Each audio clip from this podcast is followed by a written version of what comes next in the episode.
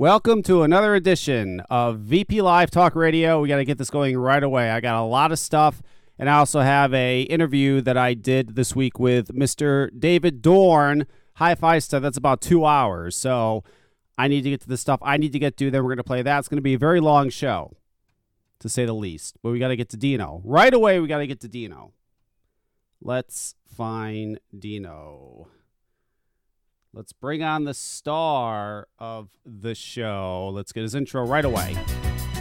Not even gonna wait for him to come on. Hey, you pussy motherfucker. Right away with the intro. Hey, you pussy motherfucker. Dino has arrived. Hey, you pussy motherfucker. Another great Dino intro. Hey, you pussy motherfucker.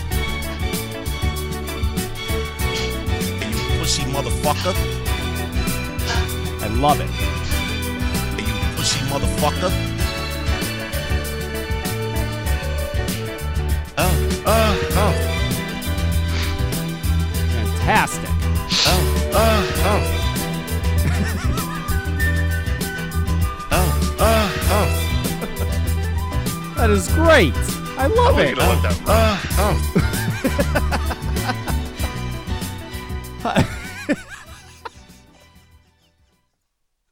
Let's go. How are you, Dino? I'm good, buddy. How are you?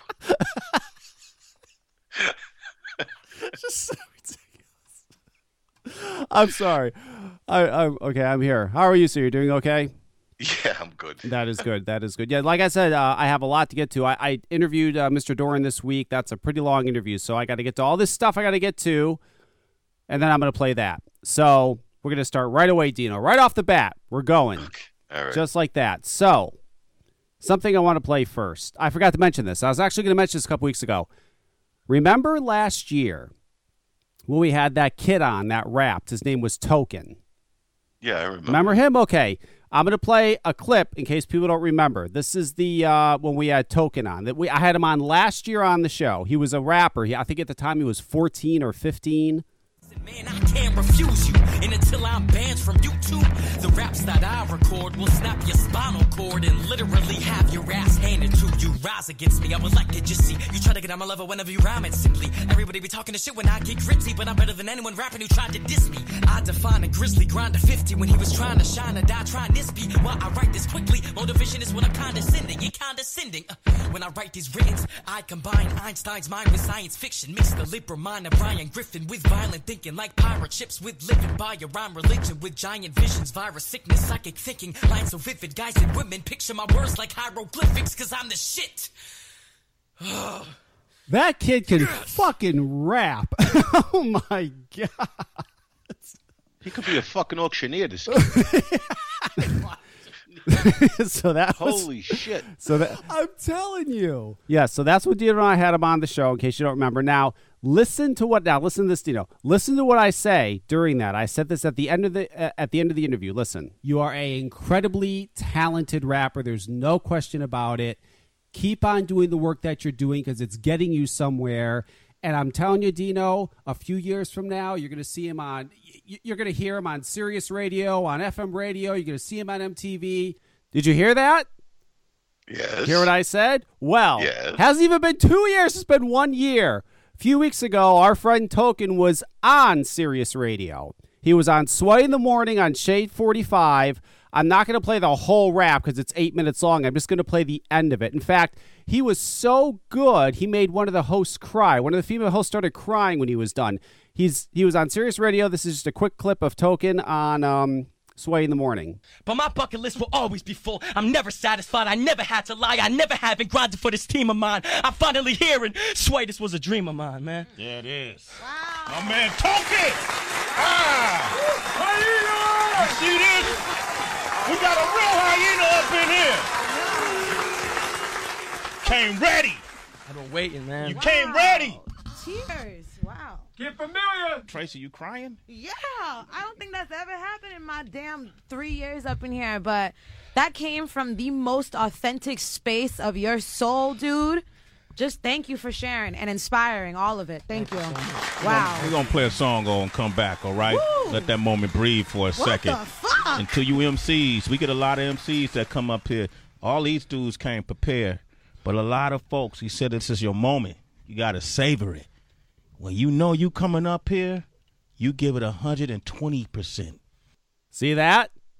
He's making it. I told you he was going to be something. He's going to be something big. Sway in the Morning's a big fucking show. I Is that mean, right? yeah, oh, absolutely. Like all the famous rappers go on Sway in the Morning. It's like the biggest, one of the biggest shows on Sirius. So yeah, just like I called it, I called it. I'm telling you, this kid's going to be big. He is going to be big, and I, I wish I could I would play the rap, but it's eight minutes long. But he was incredible. He, right off the top of his head, he was just going, going, going. It was amazing. So yes, congratulations, Token. I am glad that he is getting the success that he deserves. I like that kid. He was a good kid. Seemed like a nice kid. I remember. Yes, yes, Token was a very nice kid. So that's awesome. That is good to see that. That is excellent to see that. So, God, I got so much stuff to get to, and I have such little time. Okay. First thing I want to get to, Dino. I was talking to Oliver. I was supposed to interview Oliver the other day, but I don't know, something happened. I ended up interviewing. I was going to have Oliver and Dave Dorn, but Oliver didn't show up, so I interviewed Dave Dorn. It was a great interview. But anyway, I was talking to Oliver, excuse me, the day before that he had mentioned to me that there was going to be this article coming out that was going to be huge. The biggest, most positive, most wonderful thing pertaining to vaping in years is going to come out. And I remember telling him, I said, you know what? I said, that's great, but it's not going to mean shit here in the U.S. Oh, no. He says, you'll see. You'll see. I'm telling you, you'll see. It, it's going to make a difference. I'm telling you, you'll see. I, this is definitely going to get attention.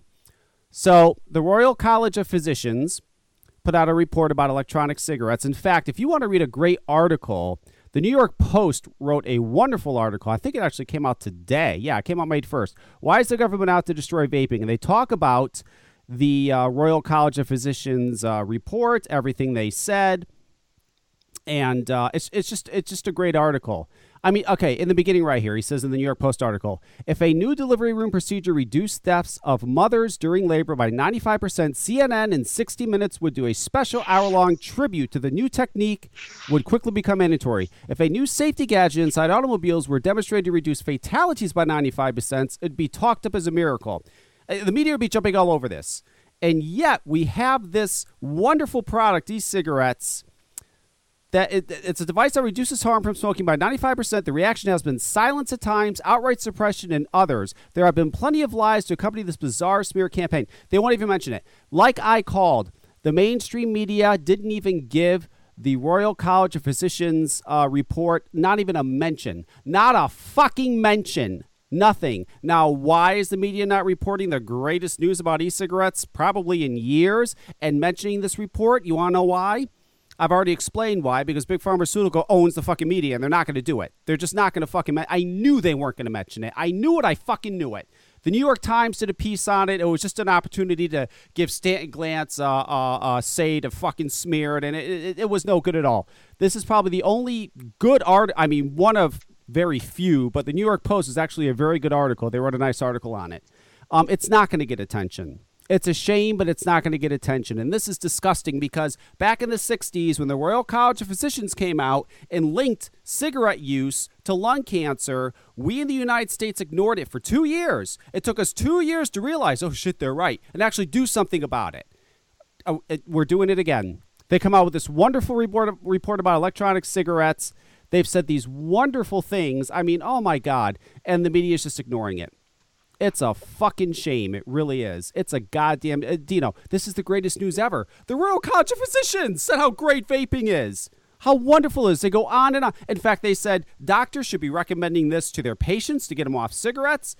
Anti tobacco groups should be promoting e cigarettes. If you really want people off cigarettes, you should be promoting this, not demonizing this. Governments should not be taxing this out of existence. They should be embracing this most wonderful thing ever by a distinguished group of physicians who have no money in this at all. They receive no money from big tobacco or from vaping or anything. This was an honest, wonderful report and it's being ignored.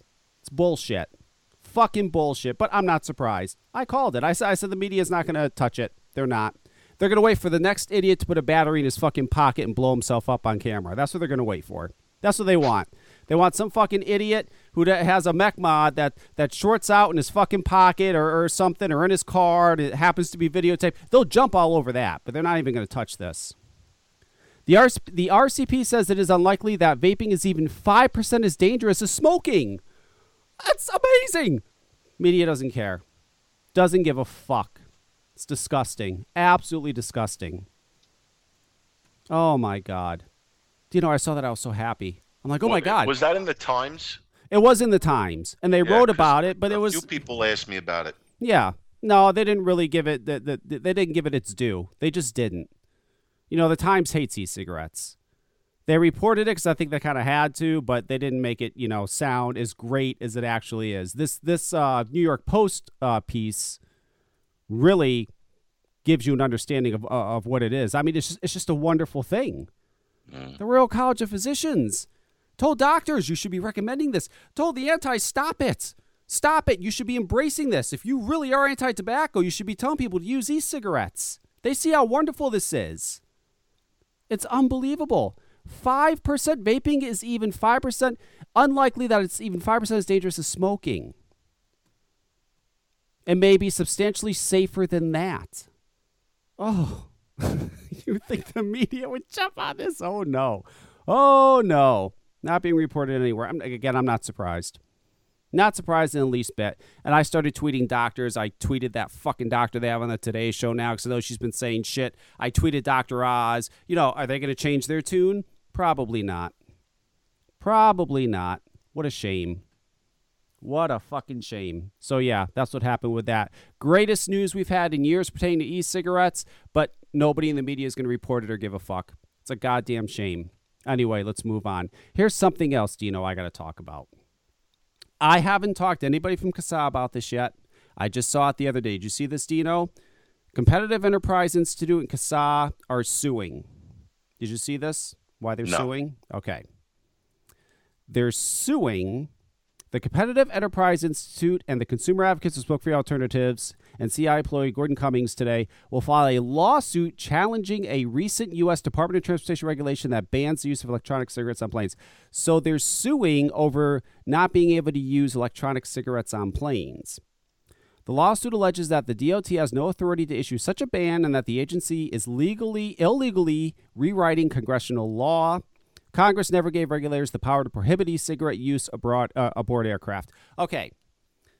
Now, I understand why they're doing it. What they're saying is is they have no right to ban the use of electronic cigarettes on planes. They, they just can't. They, they, they, they were never given the power to prohibit e-cigarettes on planes. They have no authority to do that. So I understand why they're doing it. They're saying, listen, you have no legal authority to ban e cigarette use on planes. So they're suing them over it. I get that. But this is the problem, Dino. Tell me I'm wrong. This is the problem. When people who aren't as involved in vaping as we are, main just regular United States citizens, males, females, regular people out there see this, what they're going to see and what, what, what the first thought's going to be is I don't want these fuckers vaping on a plane. Oh, they want to make it so that people can use those fucking dumb e-cigarettes on planes. So I got to sit there with this idiot that blows clouds all over the place, blowing it in the fucking plane. That's what they're going to say. That's what they're going to say. They're not going to sit there and look at it. Oh, I get it because, you know, the government has no authority. They're not going to see that. I see it. Other people do. They're not going to see that. All they're going to see is, wow, these fuckers want are suing because they want to let people vape on a fucking plane. And listen, I'm a vapor. I don't, and I, I would want to send a fucking plane with some jerk off blowing fucking clouds all over the fucking plane, smelling his fucking disgusting Fruit Loops fucking vape. And that's what people are going to think. They're going to think, wow, they want to allow people to, to, to, to vape on a fucking plane. And they're going to think that's insane. That's what people are going to, am I wrong, Dino? That's what people are going to see. I agree with you. Yes. So I, you know, I, I get why they're doing it, but man, I think that looks bad to the majority of Americans who don't understand that and just think that we want to be able to vape on planes. I vape and I would never vape on a plane. I wouldn't sit there and blow fucking vape all around a plane. I mean, you're in this little fucking tin can. You, there, there's no, you can't open window. It's, I don't know. I remember smoking on a plane. Yeah. Oh yeah. Yeah. Back in the seventies, absolutely. Yeah. But I mean, I don't know. I just, I just think it's gonna look bad. I mean, I get why they're doing it. I know they would say, "Listen, they can't. That's they just can't make up laws." And I, yeah, I get that. But oh, how's that gonna make us look? I mean, the media could spin this and say, "Oh, vapors want to vape on planes now. They're suing because they want to be able to vape on planes." Oh, no. I don't want to vape on a plane. I'm not one of those people. Please don't judge. Not one of those people. Oh my God. So, yeah, I found that interesting. So I get it, but I don't know. We'll see what happens with it. I just don't. Th- I mean, I- will tell you, if my mother saw this, she'd be like, "Oh, you guys want to vape on a plane now? You don't think that's wrong to, to be using that in front of people that don't smoke or use e-cig?" I, I could just see it. My father still thinks I'm vaping antifreeze. Yeah, right. well, show him the Royal College of Physicians report. He can't argue that. He's the one who. He's the one who uh, brought that to my attention because he reads the Times every day. Yeah. Well, he's got to read the New York Post because the Times hates e. No wonder he doesn't like e-cigarettes. Uh, the New York Times hates e-cigarettes. So if he follows everything the New York Times says, you're doomed. He's never gonna. he's never gonna think what you're doing is good. Oh boy. Okay. Here's something else that I saw that was interesting. There's this magazine called Vape. You ever see Vape magazine? I see it because we get it at the store. I don't know anybody on the planet who would subscribe to this thing. I don't know if people do. I know they send it to vape shops. I see it because I get it at the vape shop. We get copies every month. I never subscribe to this thing. I guess they just send it to vape shops. But anyway, this vape magazine, this guy wrote an article. His name is Tony Automanelli. Tony Automanelli. Anyway, the title of the uh, uh, thing was A Sociological Response. Is there a vaping documentary curse? And pretty much what he's saying in this is apparently he's making a documentary called Who Are the Vapors? And he's been on social media trying to get, you know, he wants money to, to, to you know, finance it, to get it going. And it's not really happening and he doesn't understand why like people aren't embracing this and jumping on it and donating money and all excited about it. And then they're gonna fuck so Yeah, well, that's what he says in this article. That he came across the whole "We Are Vapors" thing, and he saw what happened with "We Are Vapors." So I think he's kind of coming to the conclusion that you know well, this I don't. This is why this isn't working because people. I mean, were people that damaged over this "We Are Vapors" thing that nobody else can come out now and do a documentary and, and raise money from the community and make it happen? Uh, yeah, sure they could, but they got to pay for it themselves. Yeah, right. Yeah, I, I was just gonna say that you got to pay for it yourself. They're not gonna do it again. It happened once. There was the "We Are Vapors." Over twenty-two grand was raised. It's gone. Fucking gone. There's no documentary. It's never gonna happen. The money's gone. And yeah, people aren't aren't gonna fall for that again. it's not gonna happen. that scam has been played out. Yeah. you are who are the vapors? You better get the money yourself because this is not gonna fucking happen. Yes. Yeah, Link Link Williams was the originator. Yeah. the innovator. Yep. He created that. So yeah, that's done. You can do a documentary. You can do your your Who Are the Vapors documentary. You just gotta get the money yourself. you know, it's just not gonna happen. It's not going to fucking happen. Sorry. But yeah, I found that interesting. That I had to write a whole article to figure that out. You could have just asked me. I would have gave you the answer. Yes. So yeah, who knows what's going to happen with that documentary? Like we need another documentary. We already have a documentary being made. How many fucking documentaries do we do we have to have being made? Christ. Just sakes. one to get finished. Yeah. We're just waiting for one. I'm that's all for. We, that's all we need is one. We don't, you know. I'm waiting for one documentary, and not just I mean one to be done where say, okay, you can watch it, and I can actually watch it. Yeah. I, I don't care if it's online. Yeah. On you know what I saw out of We Are Vapors? I saw a video clip of Monkey in Italy. That was it. Yes. Yeah. That's it. That's the only thing I saw. so what did you guys pay for? I don't know. I Like don't, to go to Italy and fucking see the see the coast. yeah, I don't know what. I don't know what happened. Uh, it's it's just it. Yeah, that money's gone. It was just a big fucking clusterfuck. And uh, yeah, Who was the Who was the guy that made that box mod that uh, that never came? The one you were involved with too. Uh, J Box. Oh, uh, uh, uh, uh, no, it's uh, Oh, what the fuck was uh um? He was on the vape. Yeah, yeah, yeah. I know, I know. It's uh, Yeah, him and Link shared a villa in Italy. yeah. what was the name of that box? And the guy from the fucking someone I know in the chat knows it. Just say it. It's it was Was it J? It wasn't J Box. was it J Box? Maybe yeah, maybe it was J Box. I think it was J Box. Something like that. Yeah. They were on the Amalfi Coast. Yeah.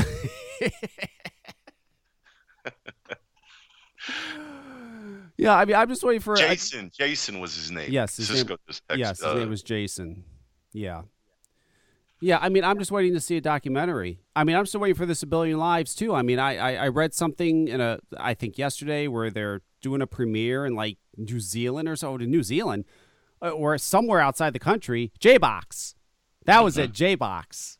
Yes. What'd I fucking say? What are you deaf? yes, we were J Boxed. How do you say J Box in Italian? I don't know. Yes, we were J Box. So yeah, yeah. I guess they're doing a premiere outside. I don't know why are they doing it outside the U.S. I want to see something here. I want to see a documentary. For years and years, all these people, documentaries, documentaries. Where's a fucking documentary I can watch? I like to watch a vaping documentary. Please, somebody come out with it. Please, please, please. My God. So yeah, it's not to happen, buddy. Raise some money yourself. It'll happen. Other than that, it's not to happen. So uh, I did a show last week. I did my uh, steeping. I think it was a steeping show. I mentioned. I was telling Dino this this, week. I mentioned blue dot vapors. It was uh, I don't know a one minute mention. So apparently this stirred all kinds of shit on fucking e-cig Reddit. There's all these threads, so, all these threads going on. So, uh, and I found all this because Blue Dot Vapors actually went on my page, on my show page, actually left a comment. In fact, before I bring up this, there's some guy that left a comment from Bosnia. Thank you. I appreciate that you listen. I don't know who you are. He listens to us from Bosnia. He says he loves the fucking show. You're awesome. I love that. Thank you. Anyway, so this guy leaves a comment. He says, uh, Hello, Kevin. Unrelated to your podcast, but later pointed out when we did post pictures. So he put a Reddit link to a couple of pictures where they're making the e liquid. We would love to talk to you more in depth about running an e liquid company and why pre steeping everything isn't viable. And then he left his email. Hope we could help you. Now, listen. I saw the two pictures. If that's where they're making their e liquid, that's great. That's fantastic. Looks good to me. Have you seen the pictures, Dino? Looks like a pretty fucking no, I good. Uh, I mean, yeah. I mean, it's definitely uh, a, a clean room. It's nice. So if that's where they're making their e-liquid, that's wonderful. Good for you. I'm glad you're doing it right. That's great to see that. And for the assholes on Reddit going, oh yeah, it's just Kevin talking out his ass again. Fuck you. What I said, dickheads, was I said, I hope that, I'm just guessing by the price of their e-liquid, that it's probably not being made in the best conditions. You know what? I hope I'm wrong. I hope they prove me wrong. That's what I said. So stop your, your Kevin said that it was they were making it in a shed and he's talking out his ass. You fucking moron. Listen to what I say. That's not what I said.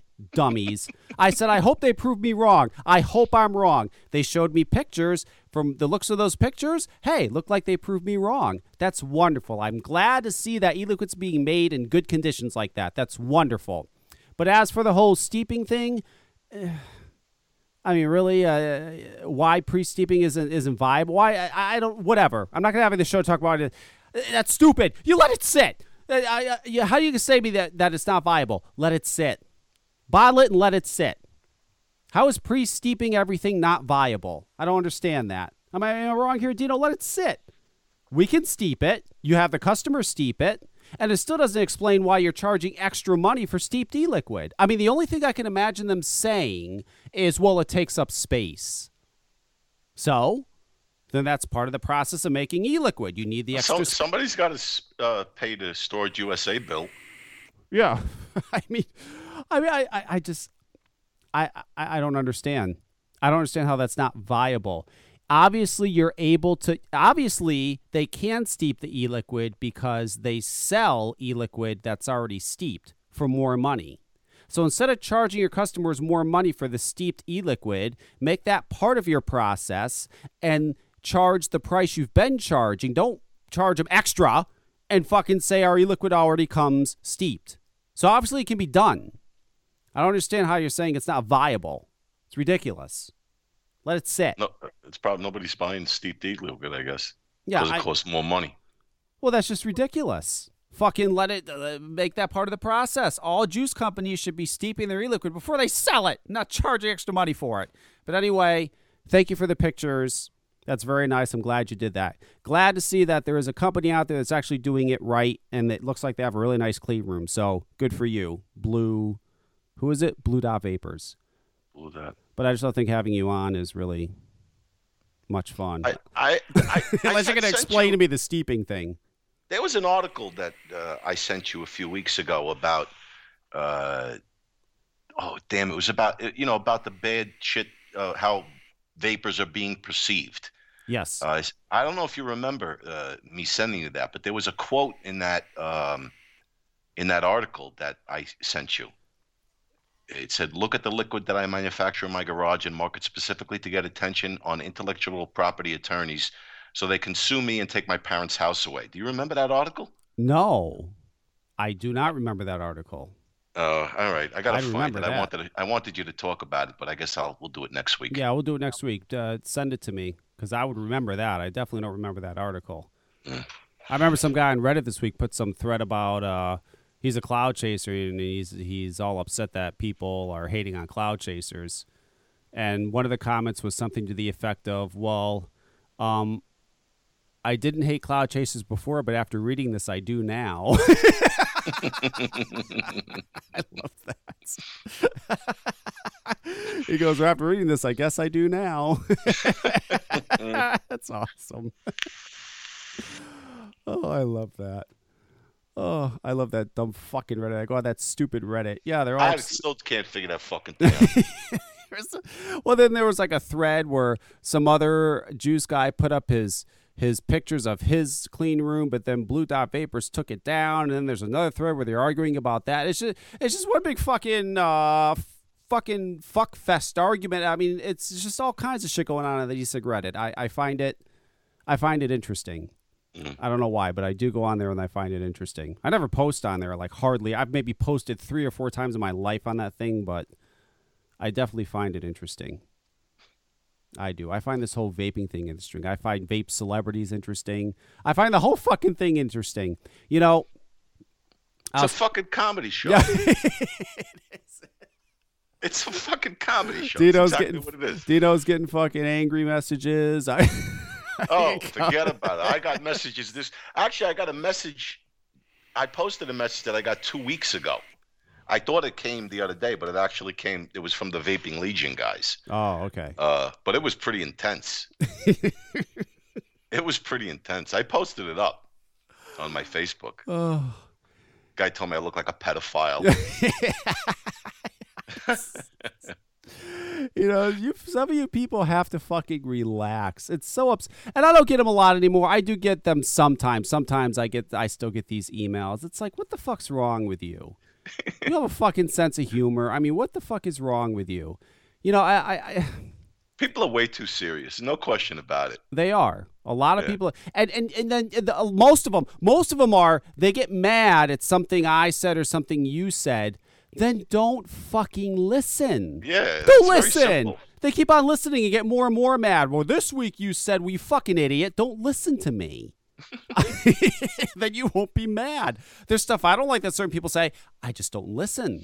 They can't it. help themselves. I, I That's what it is. it's they can't help insane. themselves. it's insane. But I do. I, I find the whole thing very entertaining. You know, I was talking to Dino about this earlier.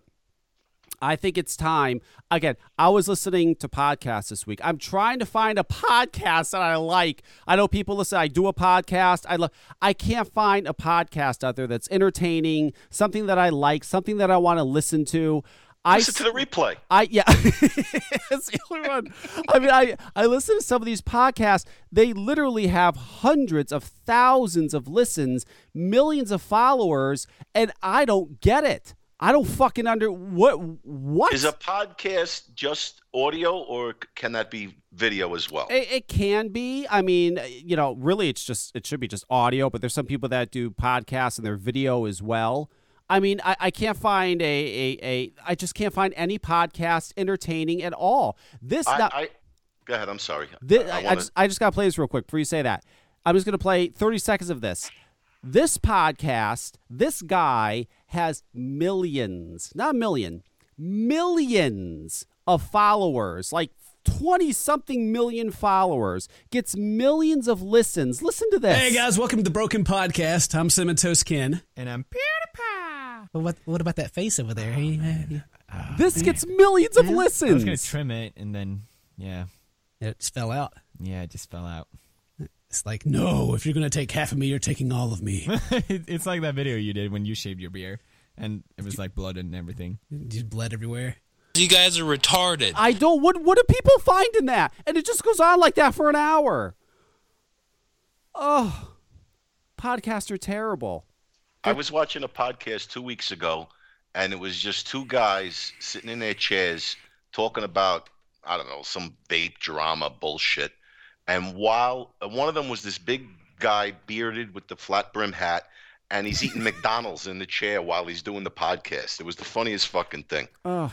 Stuffing his fat fucking face while he's doing the podcast. And you know, I'm not even looking at vaping podcasts. Forget it. I can't find it. I, I'm looking at like general podcasts about just anything. You know, like uh, even if it's about I don't know cars or fucking stuff going on in the world or news or entertainment. You know, something fun. I'm trying to find any. I cannot find a fucking podcast that is good or entertaining and i'm coming across ones that are getting millions of, of, of followers and hundreds of thousands of listens I'm like, what the fuck? It's terrible. It's absolutely fucking terrible. I'll tell you, the world needs a better podcast. They need a good podcast, Dino. It is time for Dino and I to expand. We've been doing this vaping podcast. We're still going to do it, but you know what? It's time for us to grow. It's time for us to grow and start doing a podcast that everybody can relate to, everybody can listen to, everybody can enjoy. Hang on, I got to stop that. For example, I saw this thing this week, okay? For anybody that's into gaming, anybody who's into like, there, there's, you know, there's people that sit on this fucking Twitch and people watch them play games.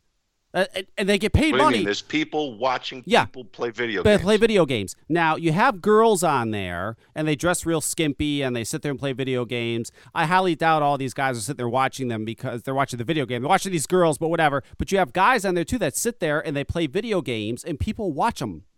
And these people make money. They get paid to sit there and play video games, and people sit there all day and all night. They spend their lives watching them play video games. It's the most insane thing ever. So, anyway, I saw this article. There's this girl, apparently, legendary Leah, and uh, this was in the news. This actually made the Sun, it made the Mirror. Legendary Leah banned from Twitch for 30 days for flashing vagina. Apparently, and I saw the video, she was standing up. And when she stood up, I guess they figured you saw her vagina, so they banned her for 30 days. I mean, this girl has got hundreds of thousands of followers. It's crazy. She's like huge in this gaming world. There's this other, and, and then in reading this article, there is this other guy. Now, listen to this. Dude. I actually have audio of this. I'm going to play it. This happened a few weeks ago. There's this guy called Gro- Gross Gore. That's his name.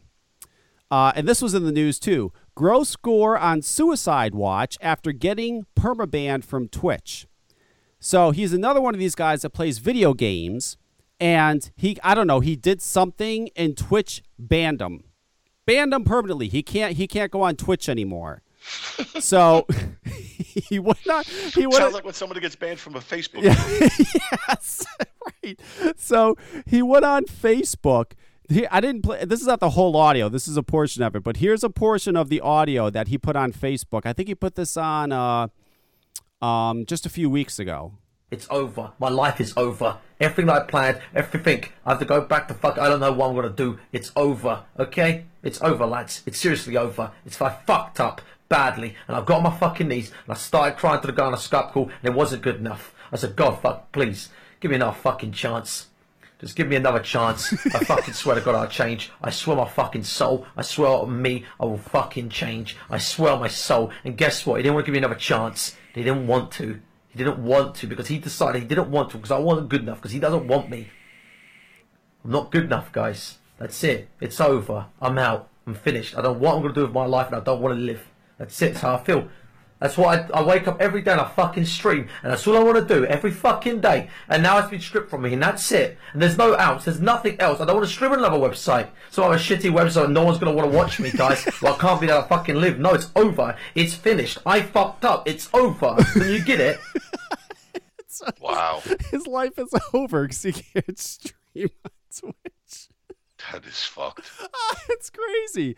And of course, now he I he just posted yesterday like, "Oh, I'm looking at another place to stream." The guy's fine. Listen, it, it it's so ridiculous. His life's over because he can't play video games. But anyway, I find these people fascinating. I want to interview Gross Gore. I want to interview Legendary Leah. I want to interview the the review that Dino watched the guy uh, doing the fucking uh, razors, the the shaving reviews. I I, I want to interview these YouTube people. You, you have a lot of these people on YouTube that do these different videos. Again, we have this little vaping community, right? But hang on. But there's uh like other there's all kinds of youtube reviewers for all kinds of products. You have people that have instagrams. You have people that with millions of followers. Twitters with millions of followers. They have facebooks with millions of followers. You have bloggers that have millions of readers. I want to interview these bloggers. I want dino and i to interview internet famous people there is a whole world of internet famous people that I find fucking fascinating. Absolutely fascinating. And I want to do a show where Dino and I, every week, find one of these people and we interview them. I want to talk to this this, this gross gore. I'd love to. I mean, he's he's got his head straight. It seems like now after that whole madness. But I I I've got to get inside their heads and understand their thinking. I find it fascinating. We Absolutely could get the listeners to, to send us suggestions. Yes, exactly. I want listeners. Send me suggestions. I also need somebody to help. We need a person to help us. Are you going to get paid? Fuck no, you're not going to get paid shit. But you know what? You're going to help us create history. You're going to help us make this podcast ca- pa- ah, podcast happen. It's going to happen. We're going to do this. We want your suggestions of who you want to see uh, interviewed out there. The world needs this pod. The internet. Fuck the world. The internet needs this podcast, and Dino and I are going to make it happen. Kevin at VPLiveNetwork.com. Email me. Help us make this happen. This is needed. The internet world needs this podcast, and Dino and I are going to fucking make it happen. That's it, Dino. Is that music from Django? What? That from Django? Actually, that is well, it was in there, yes, but that was uh, from uh, a very old movie from back in the uh, a long time ago. But yes, so we're gonna make it happen. Kevin at VPLiveNetwork.com. I need, I seriously need somebody to help me do this, and we need suggestions. If you uh, have a YouTube person out there that you like, uh, that's uh, maybe does I don't know car reviews or fucking uh, cooking or whatever the fuck it is, I want to know. I want to know who they are. I'm telling you, this is going to be great. I can't wait to interview these people. I'm so excited. I want legendary Leon. I want all these crazy people on. I, I, I, I, I want to have like also like have people on that like sit there and watch these people play video games all day. I don't get it. How do you sit there watch people play video games all day? How is that entertaining in any way? I, I don't know. I don't get it. In fact, you know what I'm going to have on for that? I'm going to have uh, Adrienne Curry on for that. Adrienne Curry's a part of that whole thing where they play the video games and people watch her, and then she has a boyfriend and they watch him. I'll have her on. I'll ask her about that because I just don't get it. I don't get it. But anyway, that's that that's that's where my mind is. That's what I want to do. And I'm going to make it happen. Dino and I are going to make it happen. Right, Dino? I'm with you, buddy. it's going to be great. It's going to be great. I love it. All right. So I got legendary Leah and her vagina. I got gross gore with his I'm going to kill myself. I've got the uh, vaping thing. I've got the uh, CASAA lawsuit, the Royal College of Physicians, greatest news ever, and nobody gives a fuck. Toga, you know, I, I don't see- really see vapers even giving a fuck. I mean, I see some uh, act, uh, activity on social media, but uh, you know, most don't care. You want to know the big news in vaping? It should be this. It's not. The big news in vaping is is the fucking uh, what's that tank that Matt came out with? oh, I got it. No, you got one? Yeah. Yeah. That's the big news. Well, the big news is is the notch coil sucks, and to do a uh, uh, do Well, I don't know about it. your notch coil. My notch coil's kicking ass. I mean, that's I I was been reading on it. A lot of people aren't happy with the notch coil. They're just doing like well, they the they notch coil that came with the um, what's the name of this tank again? The Wismec. uh the, I I forgot the name of it. Theorem. The Theorem tank. Theorem. yes The notch coil that came with the theorem, uh, didn't I didn't like it. It took too long to ramp up. right But I ordered these other uh, notch coils. I don't I don't remember. Somebody posted a link on my Facebook page, and they they measured out to about 0.2 ohms, and I put a single coil in the theorem, and it's working great. yeah Yeah. Okay well that's good. Yeah. I mean, yeah, they're talking about the coil that came with it. What I- I'm reading, like the notch coil No, that I came with it. like that. I Yeah, didn't it's like terrible. And but they said that they're doing you know builds in them, and the flavor's phenomenal. They love the tank, but just with a you know a build nice. instead of the notch it's a real coil. nice tank. Yeah, All- All of my concerns uh, with the top cap are non-existent. right. It's Yeah. really it's it's nice setup, Yeah, and it's a piece of cake to build. yeah, yeah. They're saying that too. It's a good tank. They're saying great tank, very easy to build. Put a nice build in it, phenomenal flavor, and it's a good tank. They're just not they're not digging the notch coil that came with it, but. Dino has found a solution, a better notch coil, which is good. Yeah, I, I imagine that you're going to see this year these notch coils are going to they're going to change. You're going to see all kinds of different types of coils coming out like that. yeah. It'll evolve, and it'll pro- it'll evolve for the better. It will evolve for the better. I agree. I absolutely agree. Killing it. That's right. They're killing it. Killing it. Killing it. I love it. I got a little bottom feeding mech mod uh, from Italy. Yes. Oh, actually, no, from from Spain yes. called the Frankenskull. Franken skull. Frankenskull. This thing is slick, tiny, and it works incredibly well. So simple, so simple. And Not y- ridiculously priced. yep. Have you tried the uh, the uh, drip box, the Kanger drip box, or no? The can no, I didn't even No. bother with that. When I when I heard it wasn't regulated, I didn't bother. Yeah. Uh, that fucking what's that other one? The Play-Doh. Play-Doh. That yes. Thing, that thing is that thing is awesome. Yes. Did Yes. you get those 1.2 ohm coils yet? Uh, no, not yet. Got to try those. They're great. Yes, I'm going to try the 1.2s. I like the 1.8s. They're not bad. Yeah, they were a little too tight for me. They are they are tight, but very flavorful. Very flavorful. It's very impressed. Very very impressed. Okay, well I got to start this interview because it's fucking almost two hours long, and I only have two hours left on Mixlr. So, Alrighty. uh, the star now has to depart, and we will talk to you soon. All right, buddy. and get ready because we're we're we're switching the we're switching the po- the podcast game up. We're gonna I'm turn ready. it upside down, We're man. gonna I'm, kill it. Uh, we're gonna kill it. I'm telling you, people are gonna fucking Killing it. They're gonna hear this podcast. They're gonna hear what we're doing. They're gonna be like, "Oh my fucking god, this is amazing! It's gonna be awesome. I love it. I can't wait." Killing it. That's right. Fucking killing it. All right, man. I'll talk to All you right, buddy. later. So long. Okay. There goes the star. There goes Dino. All right. Like I said this week, I did an interview with Mr. David Dorn, the wonderful David Dorn. I'm going to play that right now. Here, where are we? Turn this down. All right. Here we go.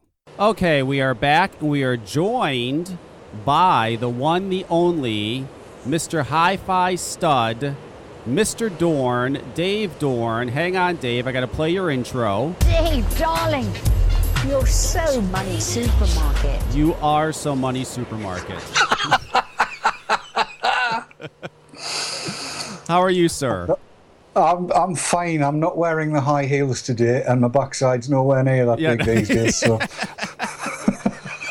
you know what's funny is nobody in the United States knows, knows what the hell that is. I watch a lot of UK television because I have one of those XBMC boxes, and uh, I'll watch ITV, I'll watch BBC, I'll watch there's Dave TV, Channel Five. I'll watch a Uh-huh. lot of this stuff. So those commercials are constantly on uh, Money Supermarket. And uh, yeah, it's a guy that's dressed. He has high heels on, and he's dancing around, and they're good commercials. yeah, please God, if anybody ever thought that was me, I would take myself outside and shoot myself. yeah. But I'll I mean, tell don't you, get me wrong. Don't get me wrong. I'm not against wearing high heels. right? I just No, not in public. Yeah, yeah, no. right. and you know that the wonderful thing about watching uh, television on the UK, at least what I notice, is number one, the commercial breaks aren't as long as on American TV. I mean, commercials go on forever. Commercial Yes. breaks aren't as long, so you get to watch more TV, which is nice. Uh-huh. And one of the most phenomenal things is there are no big pharmaceutical commercials. Here, they are everywhere, everywhere, every fucking 60 seconds. There's a big pharmaceutical c- commercial on. I was talking about this on my last show, Dave. Uh, this year, Big Pharmaceutical will spend $5 billion on advertising. Billion. What, what are what are they advertising? They advertise their drugs, the the uh, Humira, the uh, um, the one that gives you a hard on. I can't think of the name of it. Uh, oh, Viagra. Yeah, Viagra. Um, just various drugs. I mean, it's just drug commercials where, where they, they advertise the drug. They have to, by law, say what the side effects are. So they pretty much tell you what the drug is and then go on for 30 seconds about all the side effects. Could cause, you know, death, could cause suicide, could cause uh, diarrhea, blah, blah, blah, this and that. And it's just crazy. They are, our TV is flooded with big pharmaceutical ads. And like I was saying last week, the scary thing is that it's so much. I, I would say that the advertising budgets of the big networks, NBC, CNN, Fox News, all these guys, I would say over half of their money that they receive from advertising is from big pharmaceutical. Therefore, Good you will never hear a bad story about big pharmaceutical, about any sort of drugs. Um, Jan was mentioning last week that you know people are picketing the CDC right now because of uh, the whole Vax documentary that com- that came out, and they're upset about vaccines. Not a single news story about it. God forbid they do a bad news story about any uh, thing involving big pharmaceutical. And the crazy thing, I saw this on Twitter this week. This right here is absolutely nuts. I don't know if you read this, Dave. It is former FDA commissioner charged in RICO lawsuit. Did you see Uh-huh. this? Dr. Margaret Hamburg. Remember Dr. Margaret Hamburg? Yeah, oh, yes. Well, listen to this. Where's my notes? Here they are. Okay. Dr. Margaret, a federal lawsuit charges Dr. Margaret Hamburg, former commissioner of the Food and Drug Administration, with conspiracy, racketeering, and colluding to conceal deadly drug dangers. Couldn't happen to a nicer person. I'm telling you. Now, this is insane. Pretty much what was happening was, uh, well, this is how it starts, okay? And this is how our, our, our uh, political system works. It's just disgusting. So, Margaret Hamburg and her husband, years ago, started uh, donating money to Hillary Clinton's campaign. Right. So they were giving her money, giving her money, giving her money. I think they like gave over I don't know a half million dollars in money. So what happened was uh, Hillary Clinton at that point recommended that Margaret Hamburg become the commissioner of the FDA. Then what Mhm. her and her husband started doing was they started donating money to uh, uh, Obama, to his campaign. So Right. between all the money they gave to Hillary Clinton and all the money they gave to Obama, all of a sudden, Obama appoints Margaret Hamburg the commissioner of the FDA.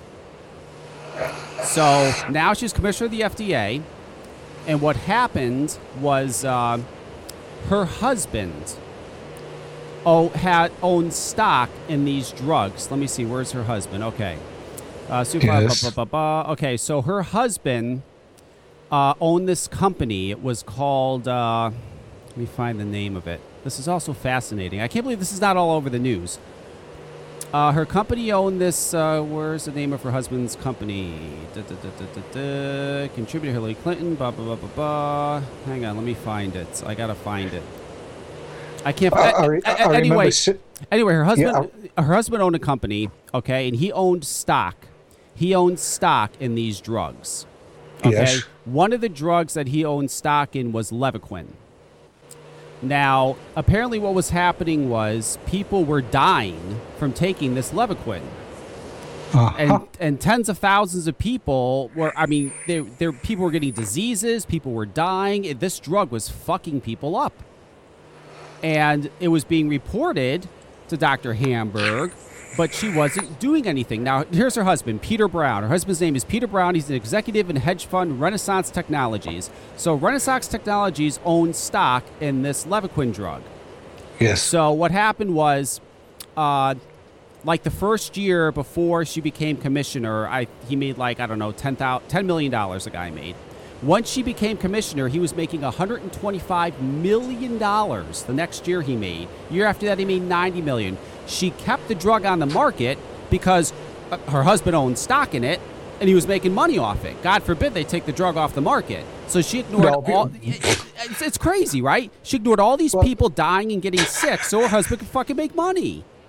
Oh, it was obviously only coincidental. I mean, they couldn't have done that on purpose, surely. Oh no, there's more. Oh, Yeah, they, right. absolutely. And then there was another drug she approved, some uh, uh, painkiller that everybody said she should not approve this drug. How dangerous it is. She approved it anyway because again, her Uh-huh. husband owned stock in the drug. And then there was, uh, I believe, there was a drug that they created to get people. Oh, uh, the Zoganex. Then they created some sort of drug to get people off the Zoganex because they were all fucked up on that. And her husband had stock in that too. I mean, it's just a mess. So That's that's what's known as backing all of the horses in the race and getting good odds on all of them. Yeah. So I mean, so now finally, thank God, this woman's been charged with ra- her and her husband both uh, with racketeering, uh, collusion. Uh, uh, they're being sued for 800. I think it's 860 million dollars or something like that. These two should be in prison. They should be in prison, and I and and I hope uh, I hope that Hillary Clinton and uh, our president Obama something happens to them as well because this is fucked up. This is a perfect example of how you can just pay off politicians. She gets Mhm. this position, and then she clearly abused her position to make hundreds of millions of dollars. And all, these people were dying, getting sick. She didn't care. She didn't care as long as she was getting that money. This is what happens in the United States. Does this happen over there? Because No. this happens Well, here. Yeah, I, I'm saying no. No, it, it one we don't have any advertising of of uh, what we would call prescription drugs, um, and and at the moment, you know, the likes of Viagra and Cialis um, are prescription drugs, so they're not advertised on the telly. I mean, everybody knows that Viagra exists because of um, the jokes and what have you that you you hear in various television programs, but there's no advertising for them.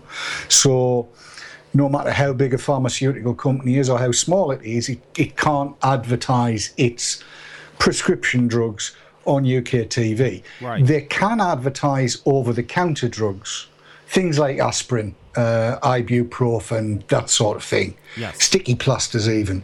Um, but again, there are very, very strict rules about what they can and can't say. So, for instance, um, you couldn't have, I don't know, JLo or somebody like that advertising sticking plasters or ibuprofen or anything. You can't use a celebrity to endorse anything to do with pharmaceutical products.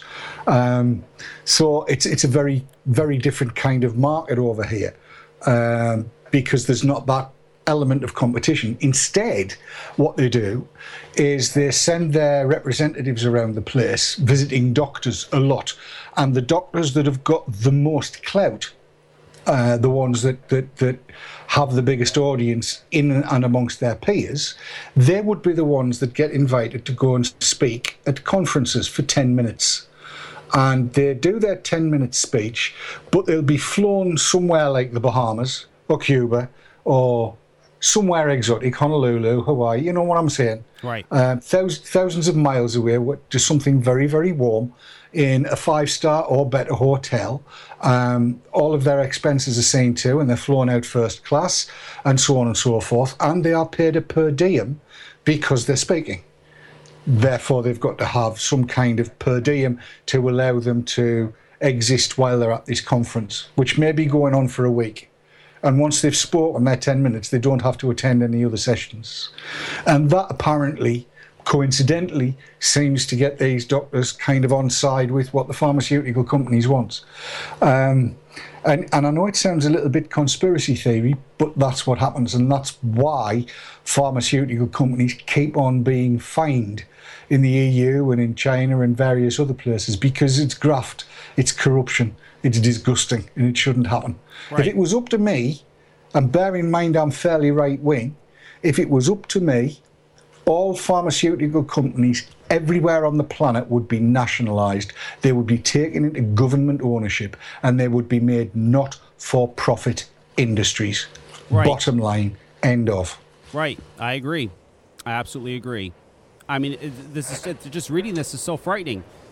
They say right here, uh, there could be as many as five thousand deaths. Five thousand deaths from this Levaquin. She did nothing. Did absolutely nothing. And and the greed of this just shocks me. Okay, so the first year they made 120 million dollars. That's not hmm. enough.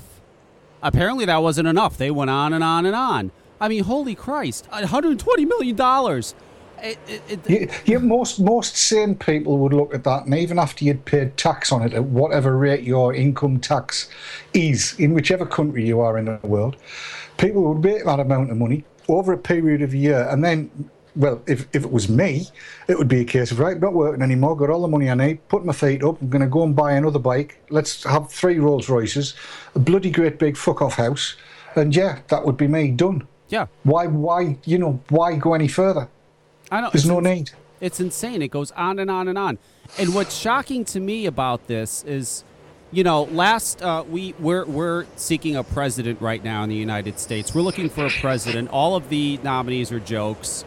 Um, Donald Trump is winning. I mean, the whole world has to be laughing at us. But yeah, it's true. Donald Trump is actually could possibly be the president of the United States, which is scary. Yeah, Um, that, that, that, that is apparently the case. Yeah. Yes. I mean, I mean, listen. Okay, before I get to this, okay, you're. I mean, do you look at this being from uh, the UK? Do you look at us and think like, how the fuck is that possible? Like, are Americans fucking stupid? They're, Donald No, Trump could no, I really be mean, look- president. Again, I think if, if you're in anything remotely resembling a democracy anywhere in the world, you get the government and the leadership you deserve by what you vote in. Um, and that's, you know, if, if he's got a lot of support, given some of the stuff he's come out with, then there's obviously a lot of people think the same way as him in the country. And if he wins, then there's obviously a majority of people who are voting who feel the same way he does. And it doesn't matter who gets in. That's exactly, you know, that's what it's always going to be. Um, the the test of it all will be in his first uh, period as president if he does what he has promised to do, and that will judge whether he gets his second term or not. That's assuming he gets in, of course, but that, that should, in theory, apply to every president in the States. If they don't do what they say they're going to do, at least you can get shot of them after, what is it, four years, isn't it?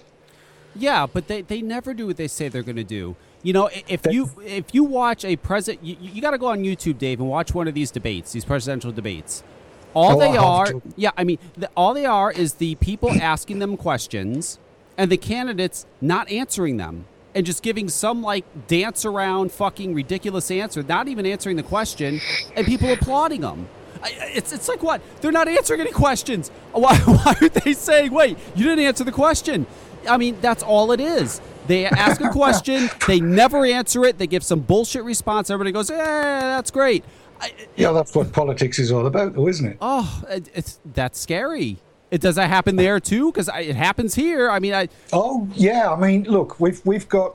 I, I would venture to suggest some of the best television interviewers in the world. People that are, are old hands at this, and they're like a dog at broth, to coin a northeastern phrase. Um, and you'll get somebody like Jeremy Paxman interviewing whoever it happens to be, and you know he's done his research, and he'll say, "Now, isn't it true to say that whatever it happens to be, blah blah blah blah blah?"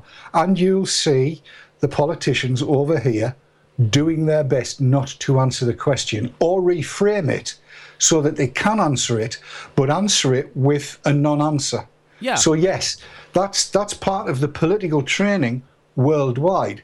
We look. Let's face it. Over the last six years, seven years, we've heard this with e-cigs all the time. Whenever you bring it up with politicians, they'll always come out with the weasel words, and they won't actually be completely positive or completely negative. There'll always be caveats and perhapses and mays and coulds and mights. Never will, won't. And that's really the kind of stuff that I think everybody deserves from a politician. Not, I might make sure that e-cigs could be available in probably every convenience store in potentially the whole of the United States. What you want to hear is, I will make sure that e-cigs are available to everybody as and when they want them. That's that's the kind of phrase you want.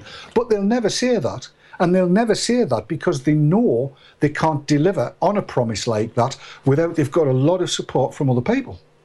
And there's none of them really knows how much support they've got from other politicians in, in, in either their parties or their spheres or even their uh, legislative houses. Um, and, and it's the, all the backroom stuff that goes on. So you never get a straight answer out of them. One to one with an MP over here. I mean, my member of parliament here isn't isn't she's not a bad kid. Um, she seems very young. I've got to say, being that I'm now 193. Yeah. um, but she's very, very much science based because that's kind of what she studied at at, uh, at university. Right. She is a scientist. So when you give her scientific information, she digests that and comes back and she understands what's going on. And she's been quite straight. But getting a straight answer out of the likes of Jane Ellison, they think they're being straight, I think, most of the time, but they're just giving this answer that might be taken two ways, but it's never going to be an absolute. It's always going to be a potentially, probably, possibly, might, may, could, can. Never a will, never a won't. You'll never get a will or a won't. Right. Never. And you know what's interesting here is the presidential candidates, none of them, none of them will address electronic cigarettes. I know they've all been asked. I know SFATA uh, months ago sent letters to all of them asking uh, uh, their opinion on electronic cigarettes. Where do they stand on vaping electronic cigarettes? None of them will even mention it. Not a mention from any of them. Uh, I think a big part of that has to do with I think they're smart enough all to understand that a lot of people I think they think a lot of people use these things, so we don't want to say the wrong thing. We don't want to say that we're for them because then we're going to piss off all the people that are against them, and we don't want to Uh-huh. say you know we're against them because there's a lot of people using these things. We don't want to do that either. So I think they're just taking the let's not even address it, discuss it, or talk about it. They won't even mention it. They, And- they, they probably won't have been briefed, and they need to be briefed by the people that they trust to gather all of their information and decide their policies for them. And sometimes those policies are decided by crisp green folding stuff, Yeah, right, you know, that you can use to buy things. right.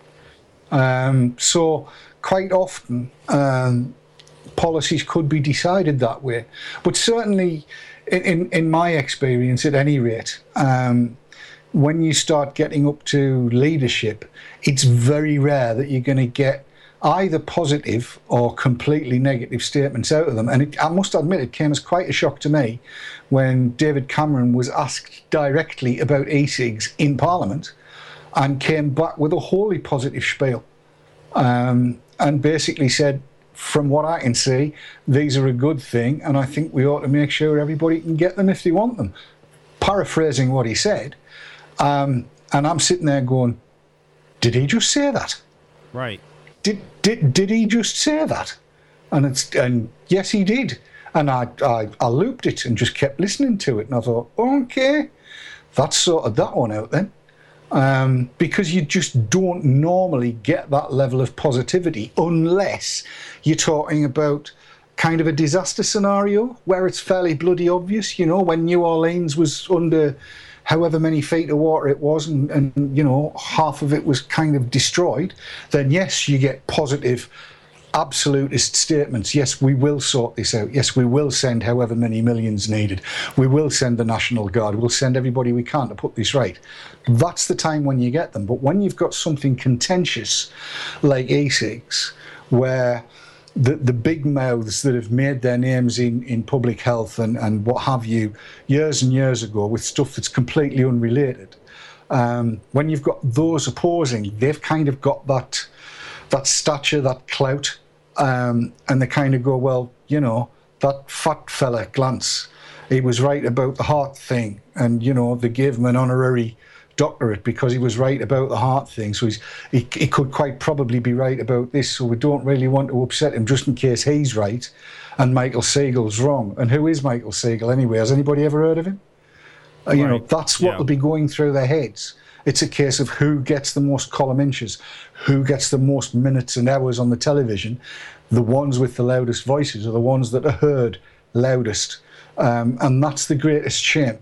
Um, I don't think it's uh, necessarily malicious on behalf of the politicians. I think it's the one time when you can hear the phrase, we just don't know. And if they're saying it, it's probably true. They just don't know what to think about e-cigs because they don't know who's telling them the truth. And that might speak to their levels of intelligence. I leave you to judge that. Yeah. Yeah. No, I understand what you're saying. It just, and you know what? There's something else I don't understand either. I know you have anti groups over there. We have anti groups here that just flat out lie. They lie. Yes. They flat out lie. Why, Yes. why aren't we suing them? Why isn't somebody suing them? Um, interestingly, I'm not sure that we can over here in the UK. I'm pretty sure you can over there in the US. Yes. Um, and and yeah, I don't get, I really don't get, given the litigation that goes on there, why some of the bigger e-cig companies um, in in the United States haven't put together a class action. Indeed, Absolutely. I had heard that one was underway. Well, I hope so. There should be some sort of class, a- class action. It would certainly stop them. It would certainly stop them because they just ball face lie. I mean, it's not even like they're. It's not even like a half truth. They just lie. We're Yes. just sitting there complaining about it. Well, stop complaining about it. Fucking get a class. Sue them. Take them to court. That'll certainly Well, shut I 'em the fuck up. Well, you, you would you would certainly think that. I mean, I'll, I'll put my cards on the table because you've known this for quite a while. I've been goading Glantz trying to get him to sue me so I could get him in court, Yes. and he won't bite. It's possibly because he knows I want him to sue me, so I can get him in court. I'm pretty sure that finding the money to uh, get him in court and prove him to be a liar would be forthcoming from all over the place. Uh, I don't think we'd have any difficulty in raising that. And I think he's fully aware of that, and he would not submit to being cross examined by people who have all of the facts as we know them in front of them now. Uh, because let's face it, there are some very, very clever people that we could call to testify on my behalf, on our behalf, um, that would make Ant, uh, Stanton Glantz look like the gibbering, lying, charlatan idiot that he is. I hope he hears that and sues me for that. He hasn't. Uh, he hasn't blocked you yet. He hasn't blocked you from his Oh, Twitter. y- years ago, years ago, years ago. I've been I've been blocked by Glantz for five years now. You know, it's almost like he's he blocked me a couple years ago, and I've never once. At that point, I never tweeted anything to him. It's like he seeked me out and found me and, and just blocked me. I'm like, what the no, fuck? no, no, no, no. He's one of the curators of the list. Oh, he has. There is a block. There is a block list. It's been confirmed. Simon Chapman confirmed it. There is a block list of vapers. list. Seriously, Wow. there, apparently there is a website. I don't know what it's called, where you can keep your block list, and as you block somebody, it gets added to that list, and you can join other Twitter users to use that block list. And as people get some level of prominence and they start to be tweeted by vapers, then one or other of the curators of the list will invite them to join the list so that they too can block everybody that knows what they're talking about, so that they're left in their own little echo chamber talking backwards and forwards between themselves. I do have to say though, when it comes to social media, vapers have been wonderful. I mean, I saw a tweet. Uh, I think it was last month. It was some reality celebrity that hardly anybody knows, but he had tweeted about, "I'm just going to keep on smoking because I heard those e-cigarettes are just as bad as cigarettes." Yes. boy, did he get jumped by vapers. And he, he was like, oh my Yes, God. yes. Yeah, it, it is amazing how vapers come out of the woodwork. They find this stuff. And oh my God. And, and it's I, I could tell you the media here realizes that the media has calmed down on these bad e-cigarette stories because they know the barrage of social media they're going to get if they do. It's worked. Yes. It really has. I don't know about over there, but over here it is definitely working. Well, over here we've we've kind of gone a slightly different route. Um, yes, the social media stuff is there, and yes, people get piled on. Um, but we've we've also started engaging with those who appear to be willing to engage, um, and you discuss. And what I've, what we've seen, I think, over the last two years, maybe 3 we've seen a number of people who have considered the information and then have adopted that, that old thing, you know, I change my opinion as the data and the facts change. Um, as they find all of the, the truth out, if you like, about e-cigs and, and they're exposed to the proper studies, for want of a better term, you suddenly discover people who have become very positive about e-cigs and are quite prepared to stick their necks out and say so. Um, in fact, I would I would enjoin people to keep an eye on Twitter over the next 24 hours uh, because there's going to be something coming out tomorrow which is currently under embargo, so I cannot tell you what it is or where it's from. Um, but I can say this, and I'm just going to read a little bit. Um, where are we?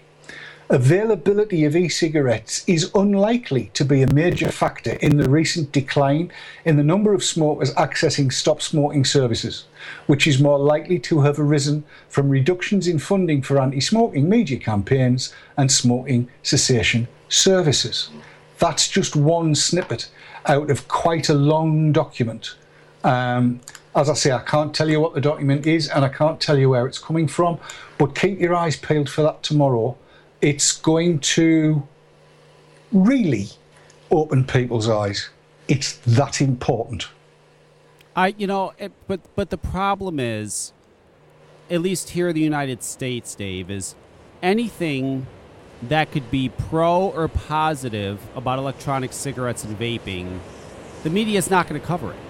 They're not going to cover it. They don't want to cover that. They want to cover the guy who's standing in the fucking convenience store and his fucking battery vents in his pocket. They want to cover Yes. the video of the exploding e-cigarette. They will not. They refuse. It's like almost they refuse to cover any sort of anything positive.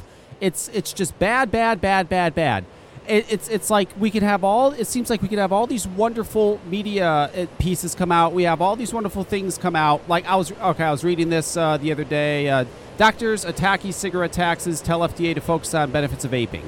It's wonderful. Yes, Collection of scientists and researchers are urging the Food and Drug Administration to focus on the benefits of e-cigarettes and warn heavy taxation would be bad for public health. One, but mainstream media, they're not going to fucking report that. It's like how do we how do we get this stuff out there to the to the masses who only watch CNN or MSNBC or their local nightly news? You know, who are see, it's almost like you have to search this out to find this stuff. I- how do we get it to them?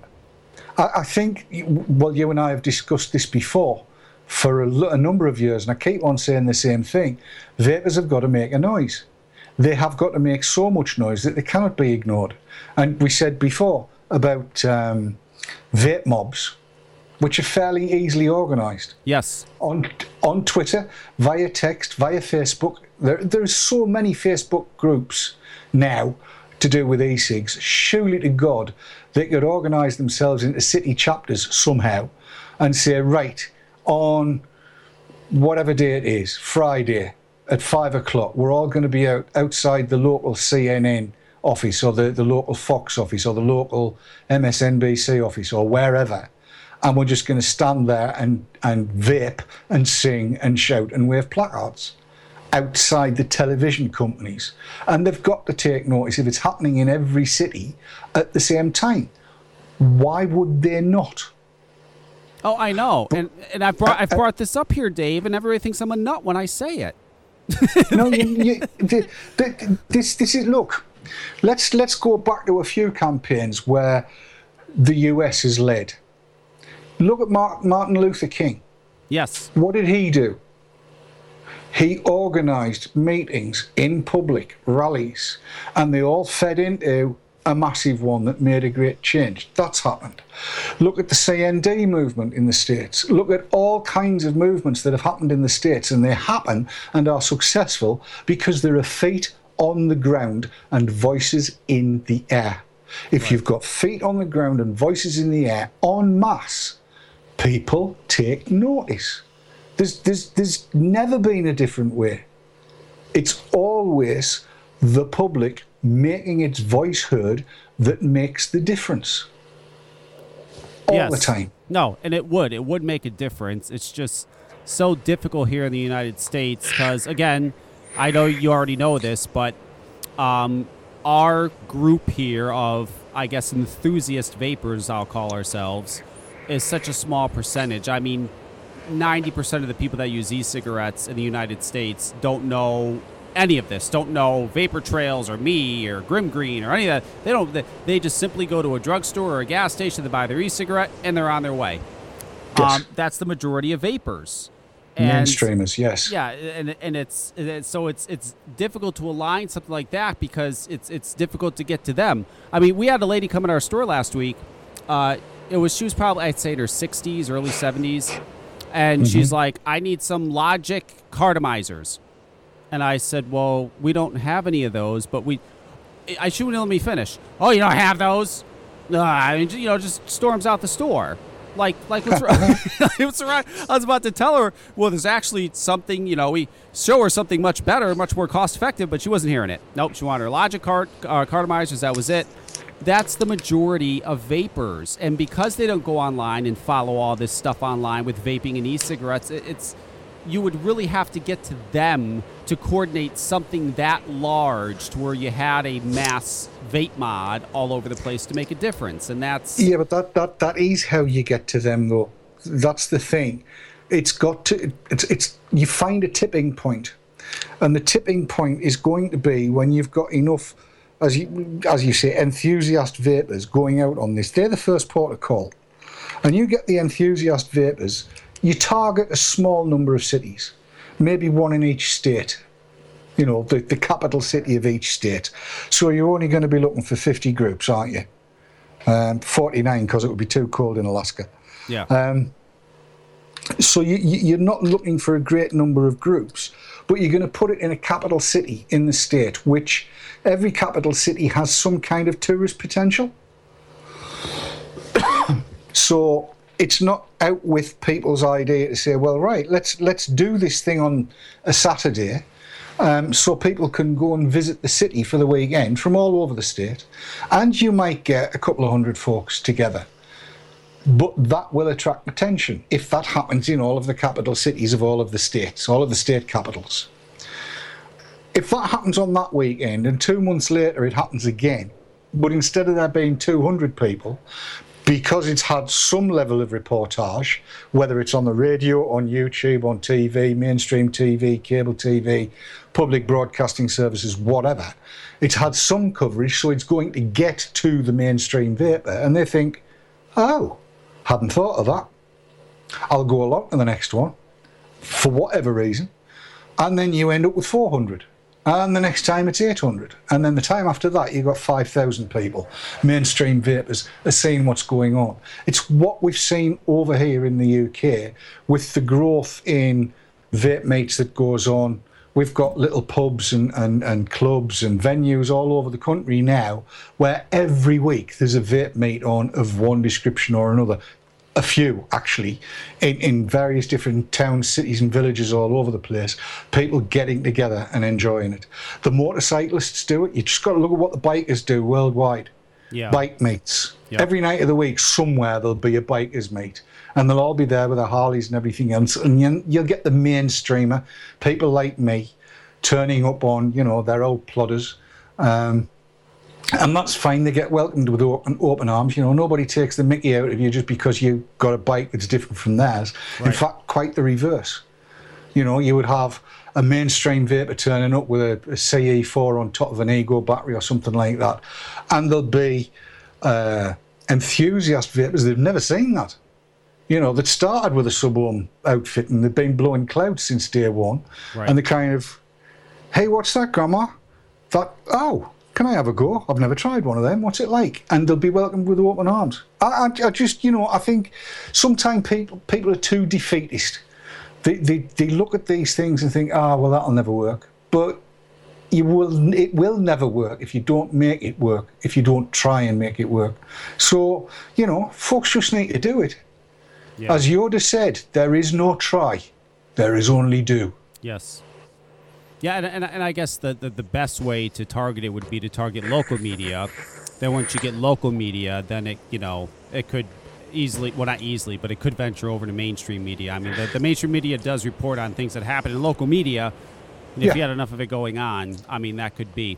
You know what? I, I, I want to ask you a question about this because this Okay. came up a few months ago, and I want to know you. I want to know your honest opinion on this. Right. Uh, a few months ago, there was a company, uh, Hoff, Hall of Fame e-liquid. Have you heard of it? it's not something I see much of over here, but carry on. It is uh, Cosmic Fog, Kilo, and Ruthless. They I all, yeah. yes, they all, those. yes, they all got together and they made an e-liquid, and uh, it's called Hall of, Hall of Fame e-liquid. And what they're doing is is a portion of the proceeds is going to go towards advocacy.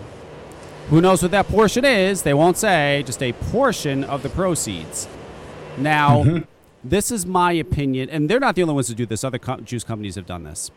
Um, in all fairness, they're not the only ones to do this. This is my opinion. Then I want to hear your opinion. My opinion is, I have an issue with this because I don't like whether it's a juice company, my- I don't care what company it is. I don't like a company, say these juice companies, for example, using advocacy to market their product. Now, if they said, okay, we're making a juice, because these are two, three very large companies. These are multi-million dollar companies. If they came out and said, listen, we're making a juice, it's gonna, and you know what? All the profits are gonna go to advocacy. Obviously, take out the money you need to create the juice and make it. There's a cost. That's fine. I don't want it to cost them anything. But all the profits going to advocacy, I'd say, hurrah, that's fucking wonderful. Good for you. But when they're using advocacy to sell this juice, you know, come on, and their whole goal is we got to make a million dollars. Come on, come on, make a million dollars. We got to we got to raise a million dollars. Well, guess what? When they raise a million dollars, they also get a million dollars to put in their fucking pocket. I don't like juice companies using advocacy to make money. That bothers me. Um, the whole the whole notion of that kind of charitable donation has always bothered me. Um, I come from a, a the school of thought that says that charitable works are not there for publicity, they're not there for marketing, they're not there for anything other than charity. And charity is its own reward. Giving to charity is its own reward. So I may or may not don't this is a political answer coming by the way. Yes. I may or my I may or may not donate small or large sums to organizations big or small. Right. Uh, But if anybody was to ask me, I wouldn't tell them. If there was a space for charitable donations on my tax return, I would not fill it in. And I would certainly never use uh, a charitable cause to further my own interests or business at all. And that, that's Um, that's interesting because you know someone had sent me an email after that show. I did that show. They're like, "Oh, so if a juice company is uh, giving twenty percent of their profits to advocacy, oh, they're fucked up, right?" I said, "No. If a juice company is giving twenty percent of their profits every year to an advocacy, some sort of advoc- advocacy group, and they're not announcing it, they're not promoting it, they're not using it to promote their product, they're just doing it out of because they're Mm-hmm. good and they want to do the right thing." I applaud that. That's wonderful. That's fantastic.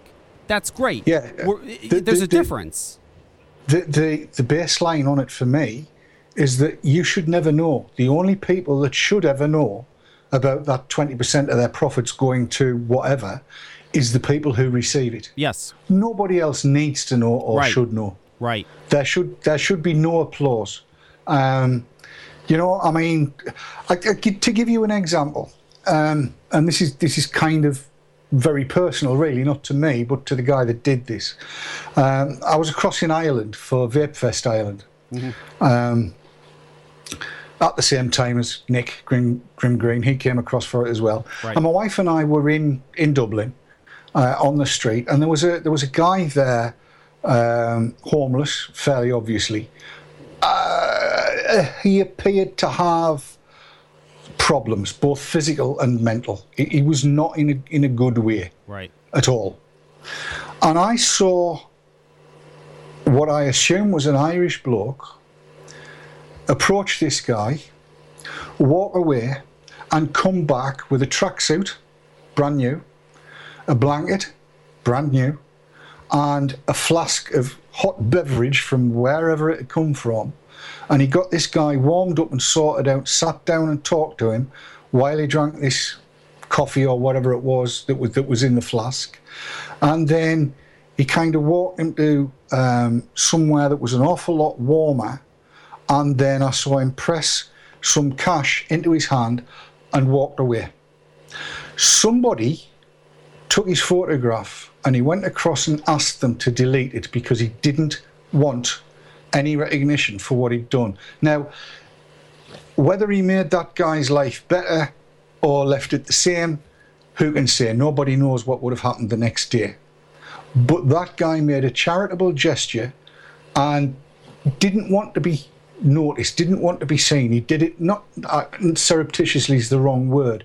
He kind of did it as privately as you can do when you're on a city street. Right. But that obviously came out of his own pocket. Had he been a social worker or something like that, this guy that he was helping would have been helped off to a, you know, a residential place, a hostel or whatever. It wasn't that. This was just somebody who wanted to help, doing what he needed to do, and not looking for recognition, plaudits, medals, a certificate, or anything. And that, to me, is what charity is all about he will have slept really well that night, I hope, Oh yeah. because what he did was blessed and it should bless him. And if if vendors, if manufacturers, if producers of e-cig gear want to further the course of advocacy and they are prepared to take some money out of their own wallets and not look for the tax advantages and stuff like that and want to donate funds to that kind of thing, then that's fabulous. But the minute, the very second they tell you you've done that, I've gone right off them. It's not there for plaudits, rewards, medals, or certificates. It's there for the knowledge that you've done something to help. Right. Well said.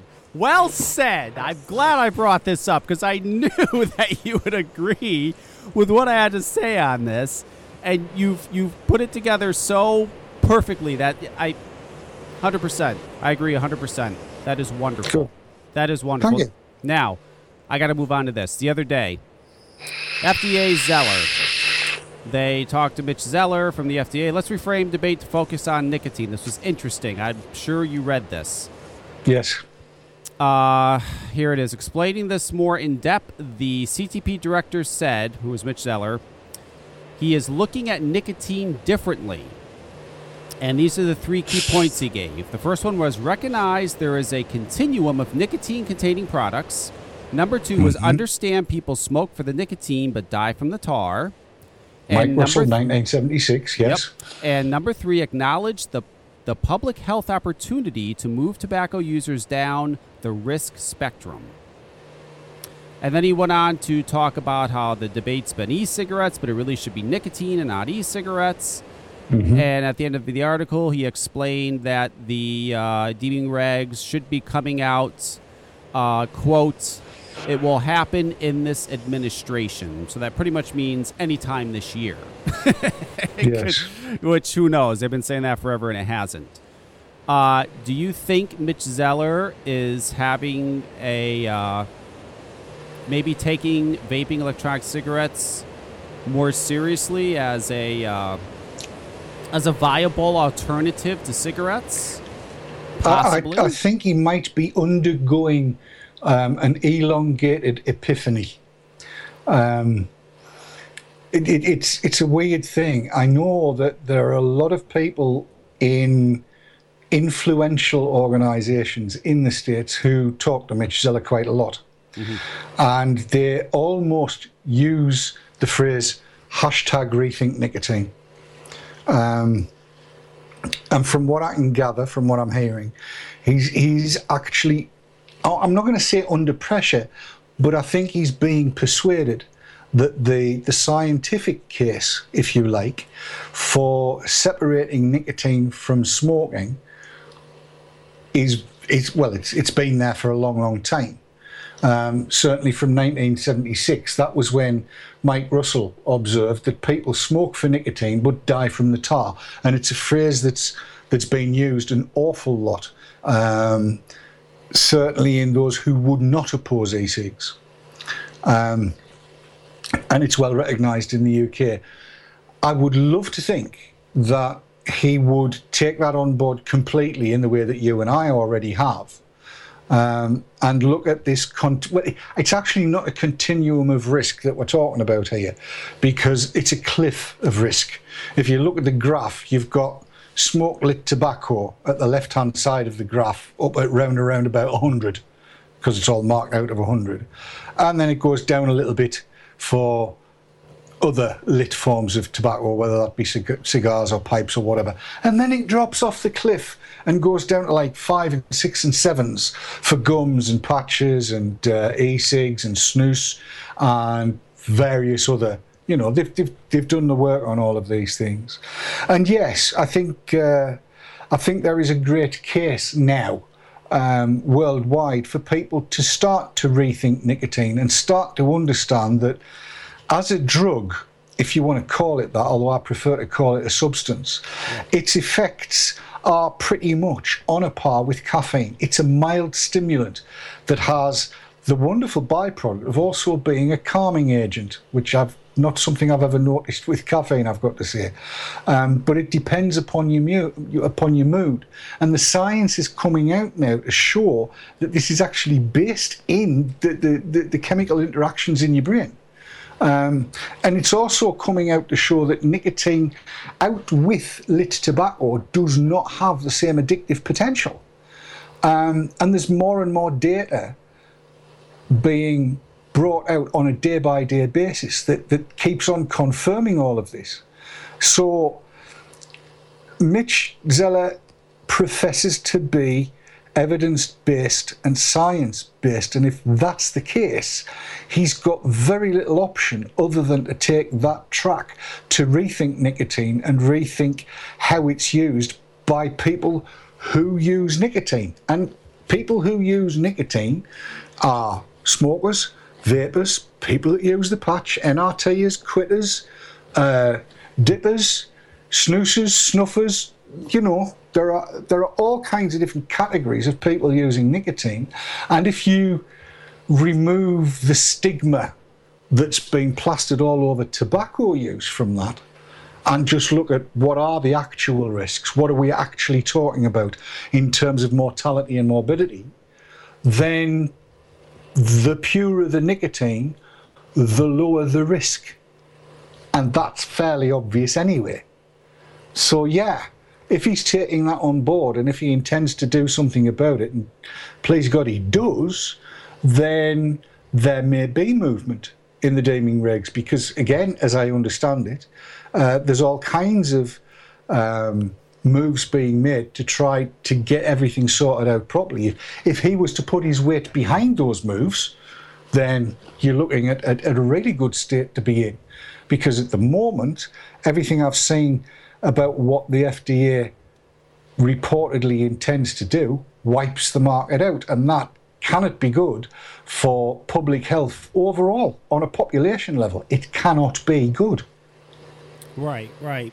I don't know. I mean, I think, excuse me, I, I think if Mitch Zeller looked at or had the view of, you know, e-cigarettes is is not just a way to get people off cigarettes, but a way to get people off nicotine I think it'd be a lot more on board if okay, people use these things to get off nicotine, which, mind you, a lot of people do.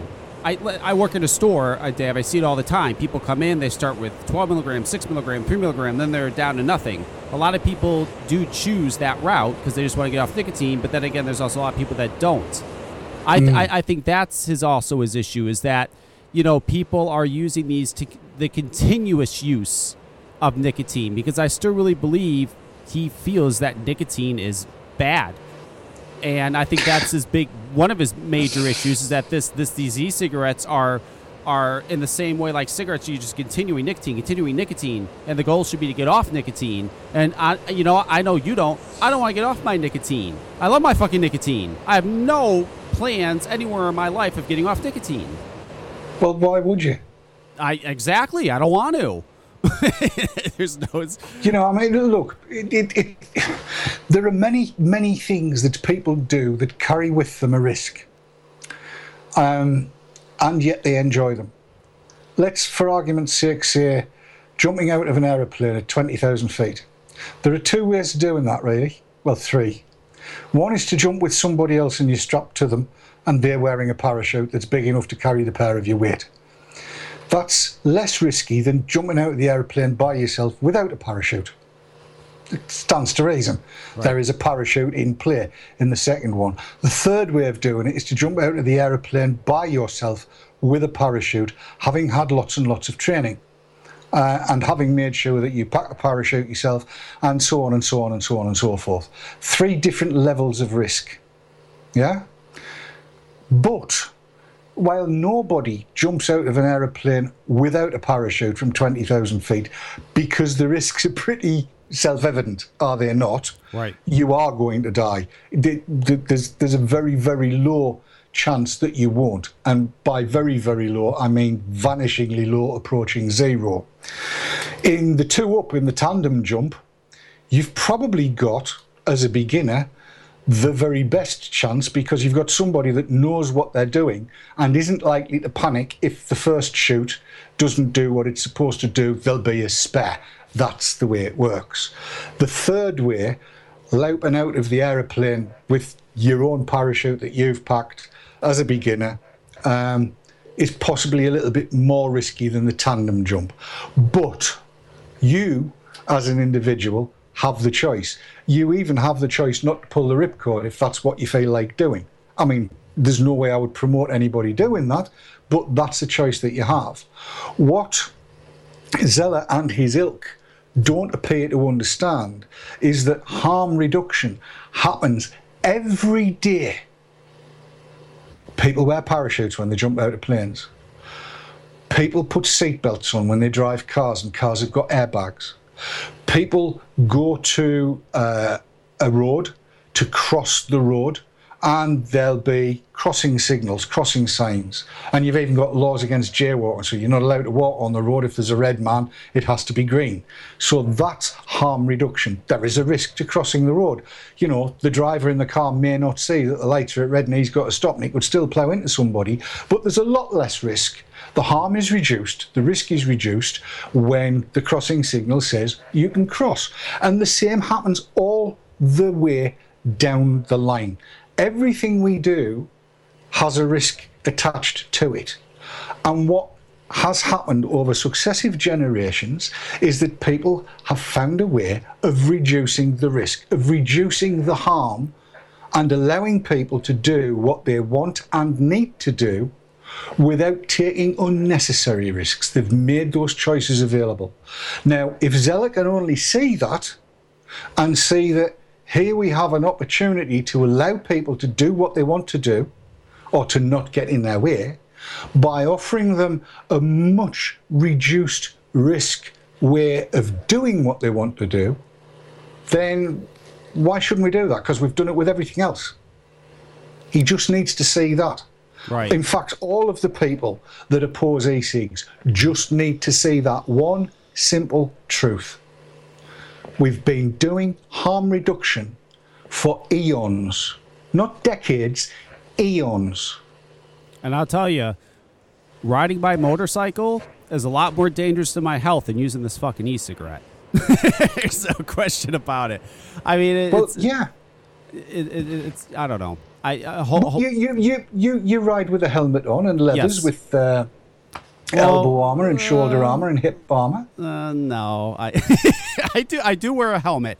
I do wear a helmet. I, I don't I do have a motorcycle jacket with stuff and all that, but yes, I do wear a helmet. You know, it's funny. Uh, here in my state where I live in Connecticut, there is Mhm. no helmet law. Now, I wear a helmet because when I was a teenager, I had a quad, and I had an accident where if I wasn't wearing a helmet, I would have died. So Mhm. I wear a fucking helmet. I want to live. Um, as do I. But as a, do I. A lot of people do not wear helmets here. It's crazy. They, they, it's, it's. We actually have people that come from New York to come ride in Connecticut just because there is no helmet law and they don't want to have to wear a helmet. I think that's nuts. Well, you, you see, as, as, as a as a a libertarian, I, I think it's fine. I think people need to have that choice, but I do think that there will be a fairly large number of those people that do that who will have an unfortunate happenstance. I'm going to call it that because there's no such thing as an accident, and will discover that you know they're ending up with very large medical bills. You know, a helmet would have cost them what four hundred dollars, five hundred dollars, two thousand dollars for a top end one, um, and their medical bills are in the order of two hundred thousand dollars. I know which risk I would rather take, quite frankly. Um, especially in Connecticut, where I discovered tonight. Did you know that the average distance driven or ridden in Connecticut is 28,000 miles a year? Really? Yes. Twenty-eight That's that's a statistical fact, that is. That's an awful long distance to drive or ride and not have an unfortunate happenstance. I'd be taking all of the harm reducing and risk reducing um, measures that I could. So I drive my bike fully clad in leather from top to toe and the best helmet I can afford. And also, I have a helmet cam going all of the time so that if anything does happen and I need to be able to uh, find the uh, the person that cut me up, I've got it on videotape. Oh, well, and see that that's the crazy thing here too is you know, I'm I've been riding for years. I consider myself a very good rider. Um, it's everybody else. Every time I ride, some car just cuts right into me. It's like it's like I'm not Yep. even there. It's like I don't even exist. It's fucking crazy. It's almost like playing a video game in real life. I mean, people are coming after you. They're they're running into your lane. It's, I mean, it's it's, a, it's a well known fact motorcyclists are invisible. You put your leg over a motorbike and you're invisible straight away. yeah. It's always been the case. Um, and it's why I think, anyway, for me, even if there were no helmet laws in the UK, and I'll be honest, I wish there weren't, because I think it should be left up to individual choice. But even if that was the case, I would choose to wear a helmet in exactly the same way, well, almost exactly the same way that I choose to use e-cigs over smoking. I could do either. As it happens, um, I I prefer e-cigs. I prefer the experience. Um, as it happens, riding my bike now, I prefer the experience with a skid lid because I know if something does happen, I'm going to get up and walk away from it. Whereas if I wasn't wearing one, the chances are, given the nature of the bike I'm riding, um, that I wouldn't. Having been there once before, where, like yourself, my helmet saved my life, as did the leathers and everything else I was wearing. So, you, you know, you make your own choice in this. But, but harm reduction, we do harm reduction in absolutely everything. Yeah. Uh, you've just you know people listening to this uh, you've you've just got to think about what you do every day you know if you've got a, a frying pan a skillet on the range and you've got young children you always make sure that the the handles on the pans are not over the front of the uh, of the of the cooker of the range of the hob where a young child could get hold of them you put them to the side over a bench where a kid can't get at them, or you put one of those little fences around the front of it, reducing the harm, reducing the risk. We do it all the time. It's like looking both ways before you cross the road. It's reducing the risk of getting knocked down. It's reducing the harm in the long term. And it's, we do it all the time. And we just need these people that oppose e-cigs to understand that harm reduction is a natural thing for the human race to do.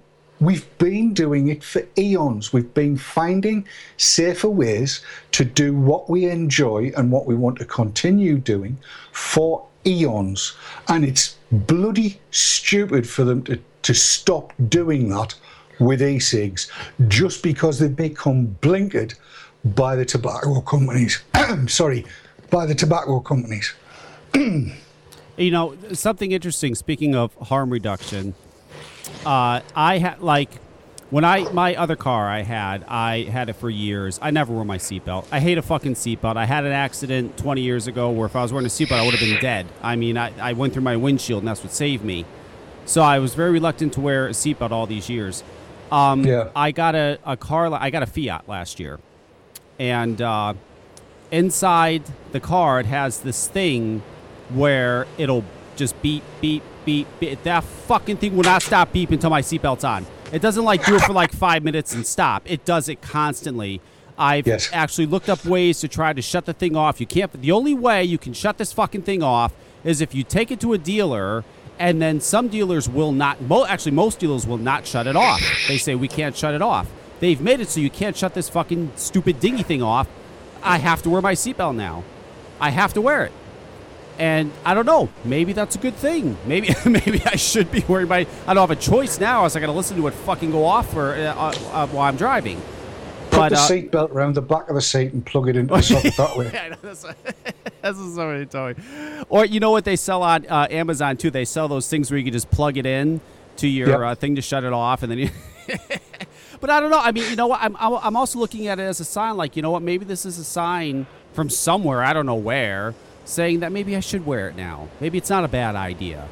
I know I had a bad experience. You know, I, I, I, I don't like those nagging things. If if people were properly informed and then allowed to make their own choice, I mean, at the end of the day, who's it going to hurt? If you run into somebody on a crossing, that somebody, if you if you're going fast enough, is dead anyway. Your seatbelt isn't going to help them right. at all. It just isn't. And it's if you run into a brick wall at 70 miles an hour or 55 miles an hour or 45 miles an hour, if you run into a brick wall, it's not really going to help you an awful lot there either.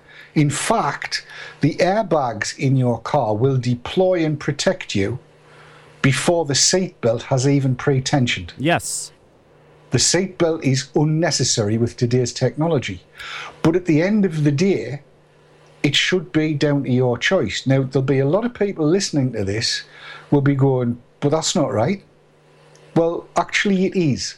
Because the only person you're going to damage, acutely that is, in, in the, the short term, the only person you're going to damage is yourself.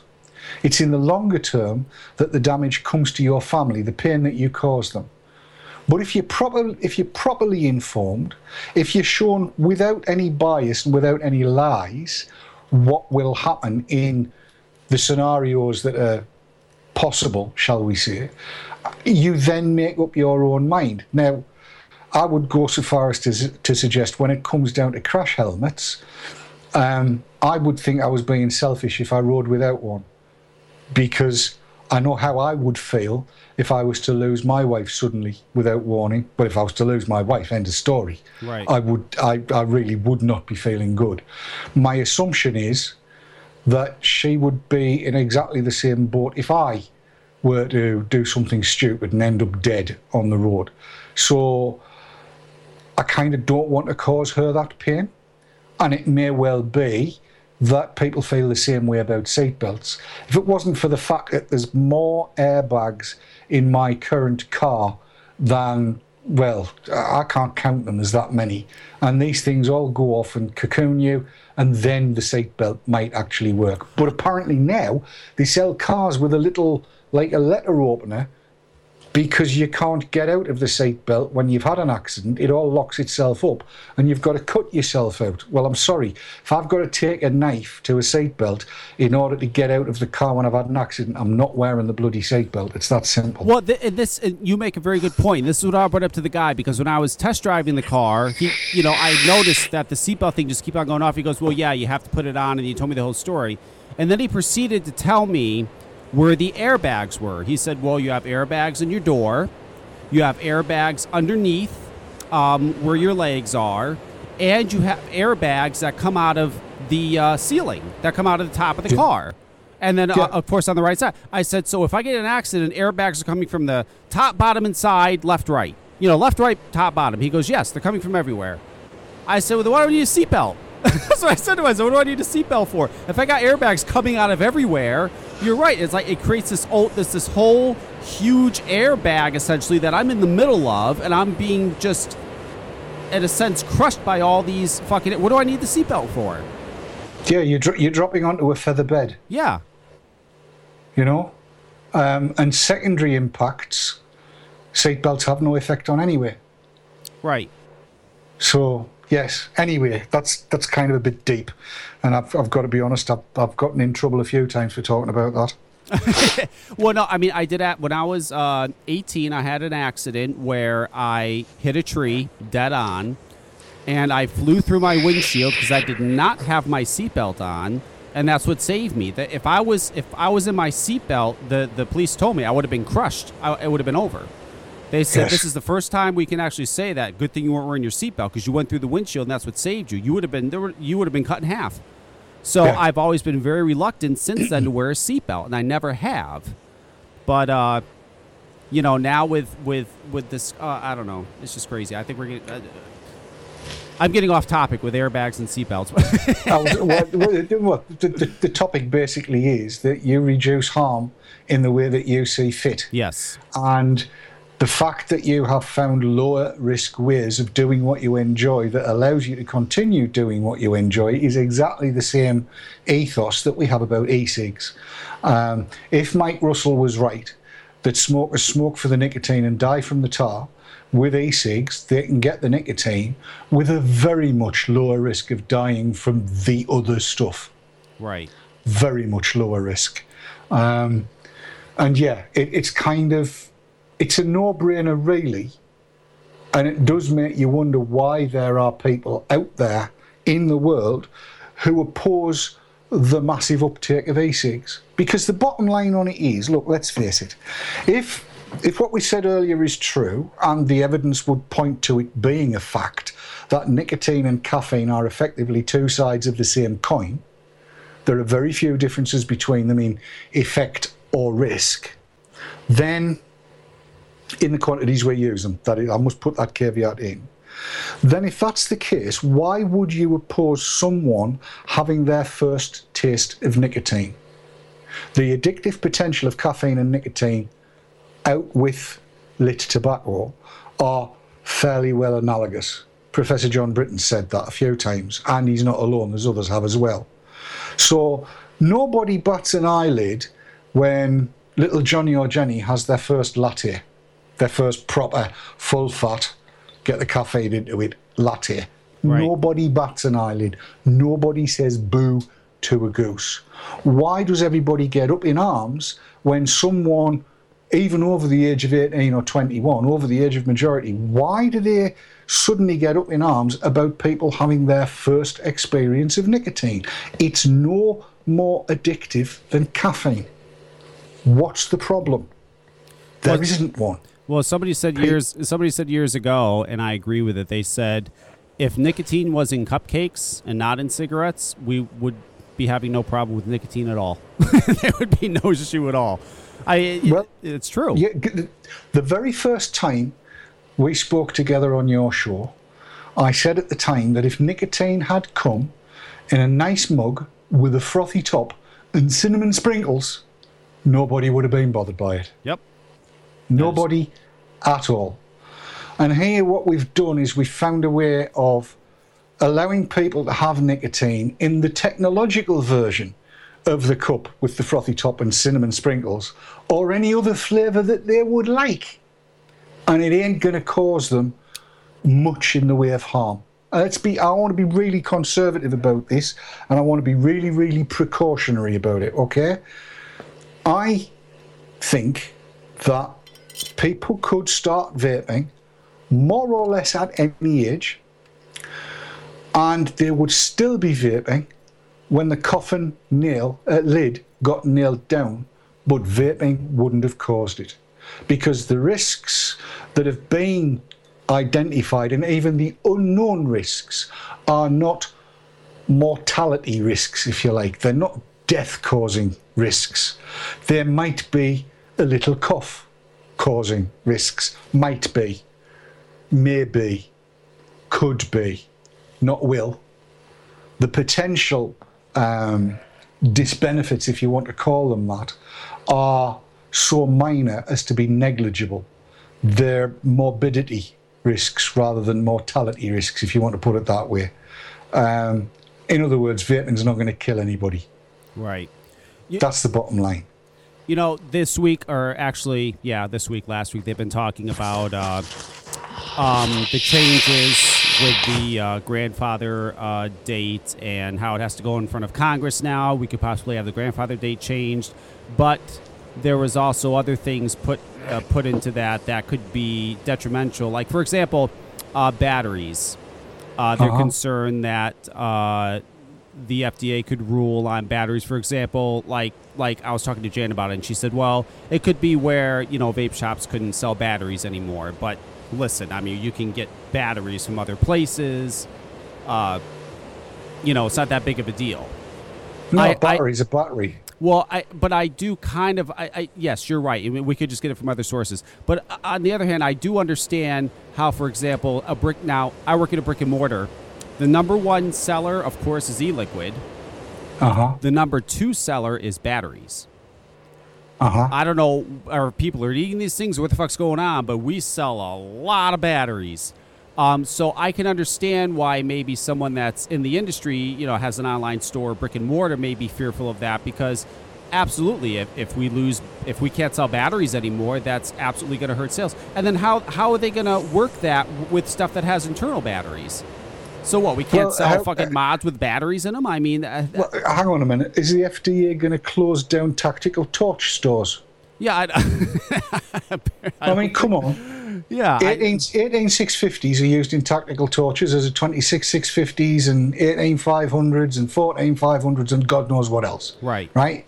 So, what, what is the FDA going to do? Is it going to go and say to every outdoor sports store in the States that sells these Crees and God knows what else in the way of, of torches and lamps? Sorry, mate, you can't sell the batteries for them. They are going to get roundly told to fuck right off and stick your regulation where the sun don't shine because a battery is a battery Yeah. so if you know if a bricks and mortar's a little bit worried fine stock three Cree torches and all the batteries you sell are for them Yeah, that's true. Yeah.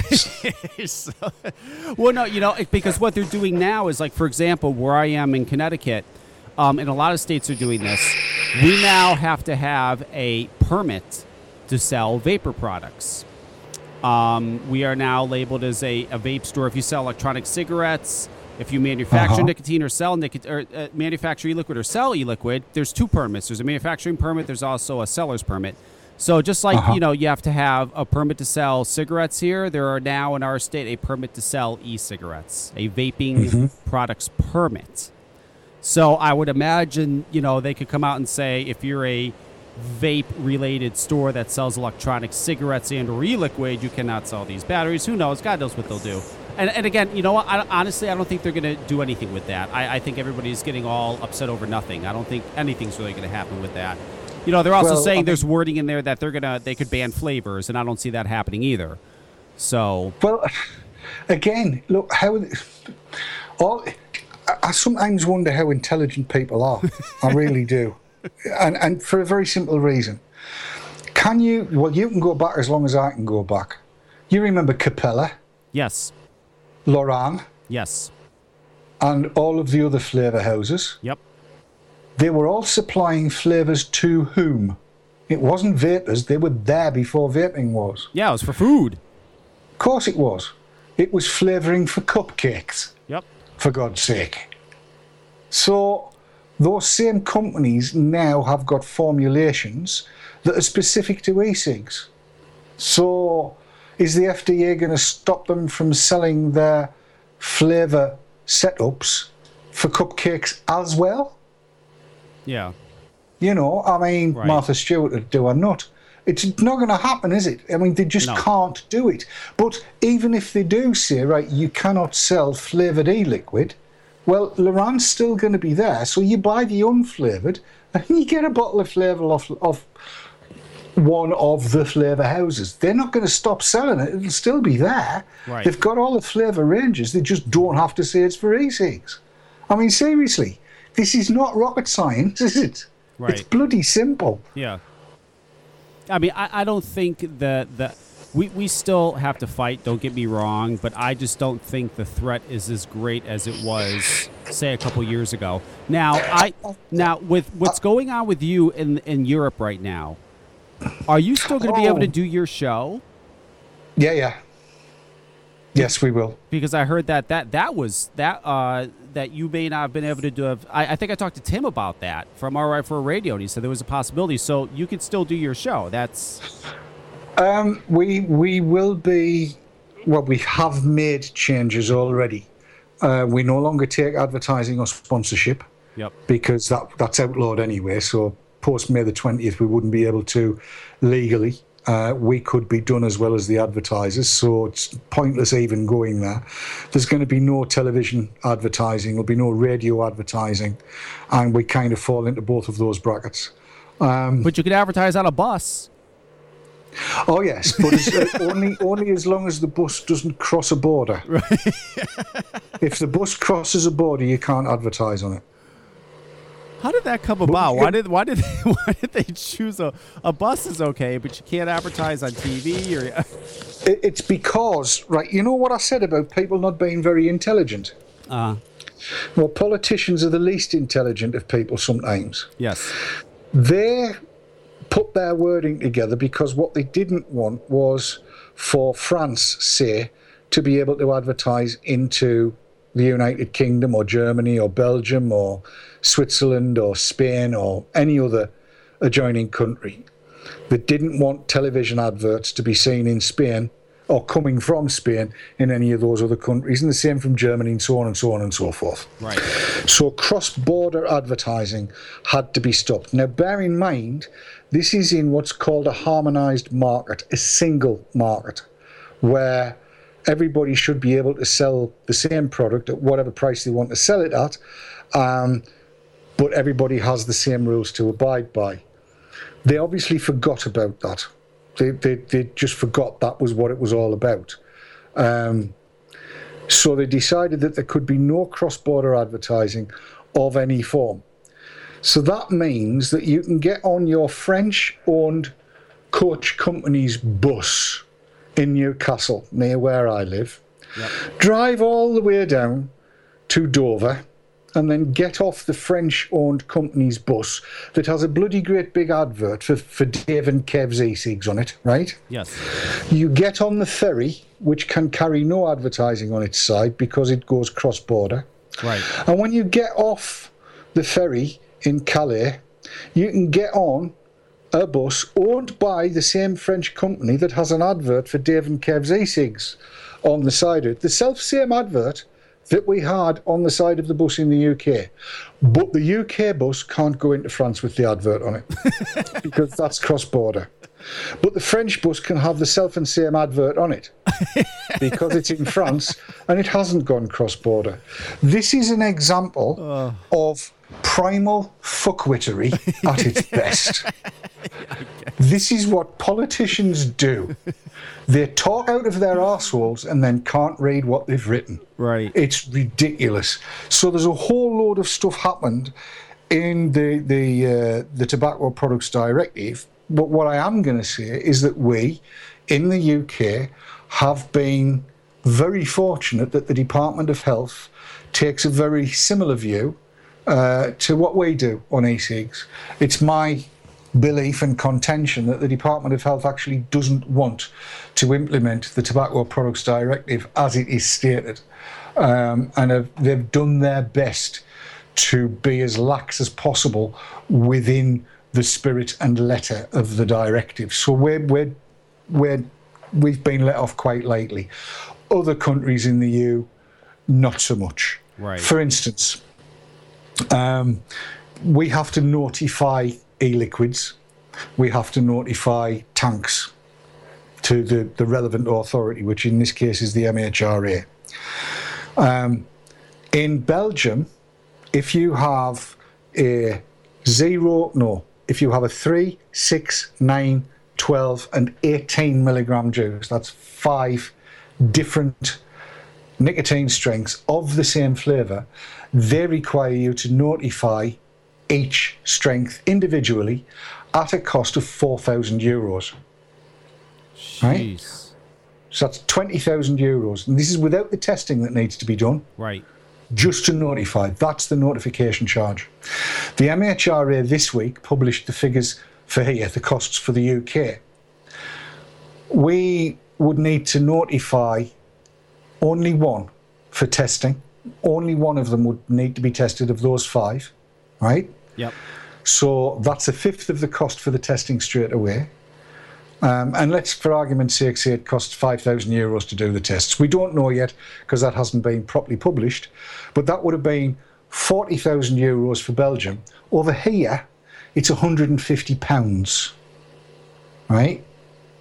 Test on one, then 150 pounds. So for the five, that's 750 pounds plus the testing, which if if it's the 5,000 euros, that's around about 4,000 pounds. Right. So for 4,750 pounds, we notify all five. Over there, it's 30,000 pounds in Belgium, and this is a single market. This is harmonised. This is because everybody should be doing the same, and they're not. So the UK's got it a lot easier than a great many places in Europe. Um, and and while while I'm pleased about that, I'm also a little bit pissed off, frankly, because all of the countries in the EU should be doing the same thing, and they should all be saying, "Get shot of Article 20. It's bloody stupid. We don't need it. It's not going to work. It's going to cause more harm than any possible good it will do. Get it gone. That's where it needs to be. So yeah, it's a bit of a, a dual-edged sword, a bit of a curate's egg. It's uh, it's a bit all over the place, frankly. But we knew that from the very start. When it, even when it was drafted, it was never going to be good. Um, it's just unfortunate that we didn't get it thrown out. But we've got the uh, the challenge that's gone in uh, from Totally Wicked over here. Uh, apparently, we will hear the judgment on May the 4th. I'm hoping that there's a hint in the date. Right. Right. May the 4th be with you, sort of style. If you've, you know, Star Wars Day. right. Uh, let's hope they go with the technology and not with the dinosaurs. Right. I'm, I've got my fingers crossed that there's a hint in the date. But you know, at, at least you have a better idea, at least where you are in the UK, of what's happening, what's going on. Obviously, they're not going to be taken out of existence. There's not a chance of you know losing uh, electronic cigarettes, e-liquid. So that's good. I mean that that that's good that you're at least finally getting an answer of, of knowing of what you're going to have to do, what you're going to have to deal with, and and I wouldn't say finalizing everything, but you're you're making progress, and it's not going away. Yes, we, we have the benefit of knowing what's happening. Yes. Even though it's not what we want to happen, at least we know what's happening. Whereas Um, here, we have no fucking clue. We have no idea what's going to happen. That's exactly the, that was exactly the point I was going to make. I Yeah. mean, it's uh, it's you're in no man's land over there. You're in purgatory with no idea of really which way anything's going to go, and that that's just not good for anybody. It's not good for vapers. It's not good for vendors, and it's not good for people who might want to become vapers but are being dissuaded by all of the idiocy that's going on. Right. So it's a lose lose lose situation. Everybody loses, nobody wins. Right. Which is why you know I I I, I really I really don't understand why your legislators can't see that we've been practicing harm and risk reduction for eons. I just don't get why they don't get it. And there's, there's only one possible answer, really. And we were talking about that at the top of the show, were we not? Yes. Money. But what well, you know, it, I'll tell you what happens here, at least in Connecticut, because I go to every hearing. Uh, we have a lobbyist. Uh, uh, there's a group of us stores that got together, and we pay a lobbyist every month. And thank God for her; she's been wonderful. But what happens here is the American Cancer Society sends people here. They fill a couple of the health committee's heads with outrageous things. Uh, Mhm. Like, you know, what they, that's why they what, uh, did legislation year about the flavors, because we're targeting kids with flavors, and that e cigarettes are just as dangerous as cigarettes, and we're using uh, children's images to advertise, and blah, blah, blah. They, the American Cancer Society fills their heads up, and then all of a sudden there's proposed legislation coming up. I mean, that's what happens. Like the latest one now that we have here is they want to raise the age of buying e cigarettes as well as cigarettes from 18 to 21. Because again, fucking American Cancer came here and they're running off their mouths, and now you know uh, their argument is is you have so so it's and you know I was talking to Greg about it, and I said we as business owners can't really go and say anything because they're not going to listen to us. I mean, they're just going to say, well, of course you don't want it to be 21. You're going to lose customers, blah, blah, blah. They're they're just that we, we don't really have a say in it, unfortunately. And, you know, Greg said really the best thing you can do is just send your 18 to 21 year old customers there to speak and, you know, let them know. But, Yes. you know, Greg said really the problem with 18 is that, and it's true, you still have teenagers in school that are 18 years of age. So he says, Mhm. I wouldn't even fight for the 18 because it's just not going to work. That you know, you still, I would fight for 19. I'd fight for 19 and up, and you know, which, which is a good point. He made a good point. So, and I don't even know what's happened with it. I don't know if they just killed it, if because as far as I know, nothing's happened. But uh, yeah, that's what happens here. American Cancer Society comes, fills their heads up, and then boom, we have legislation. I mean, it's crazy. Well, I'm, I'm, I'm gonna I'm gonna lose a few friends here. I'm sure. Look, I don't see any reason why harm reduction and risk reduction should start at 18. Neither do I see that somebody has had to have been a smoker before they are allowed to pick e-cigs up. Right. That to me is just complete and utter fuckwittery and stupidity. The bottom line on it is e-cigs, and studies have shown this, e-cigs divert youth, young people, away from smoking lit tobacco.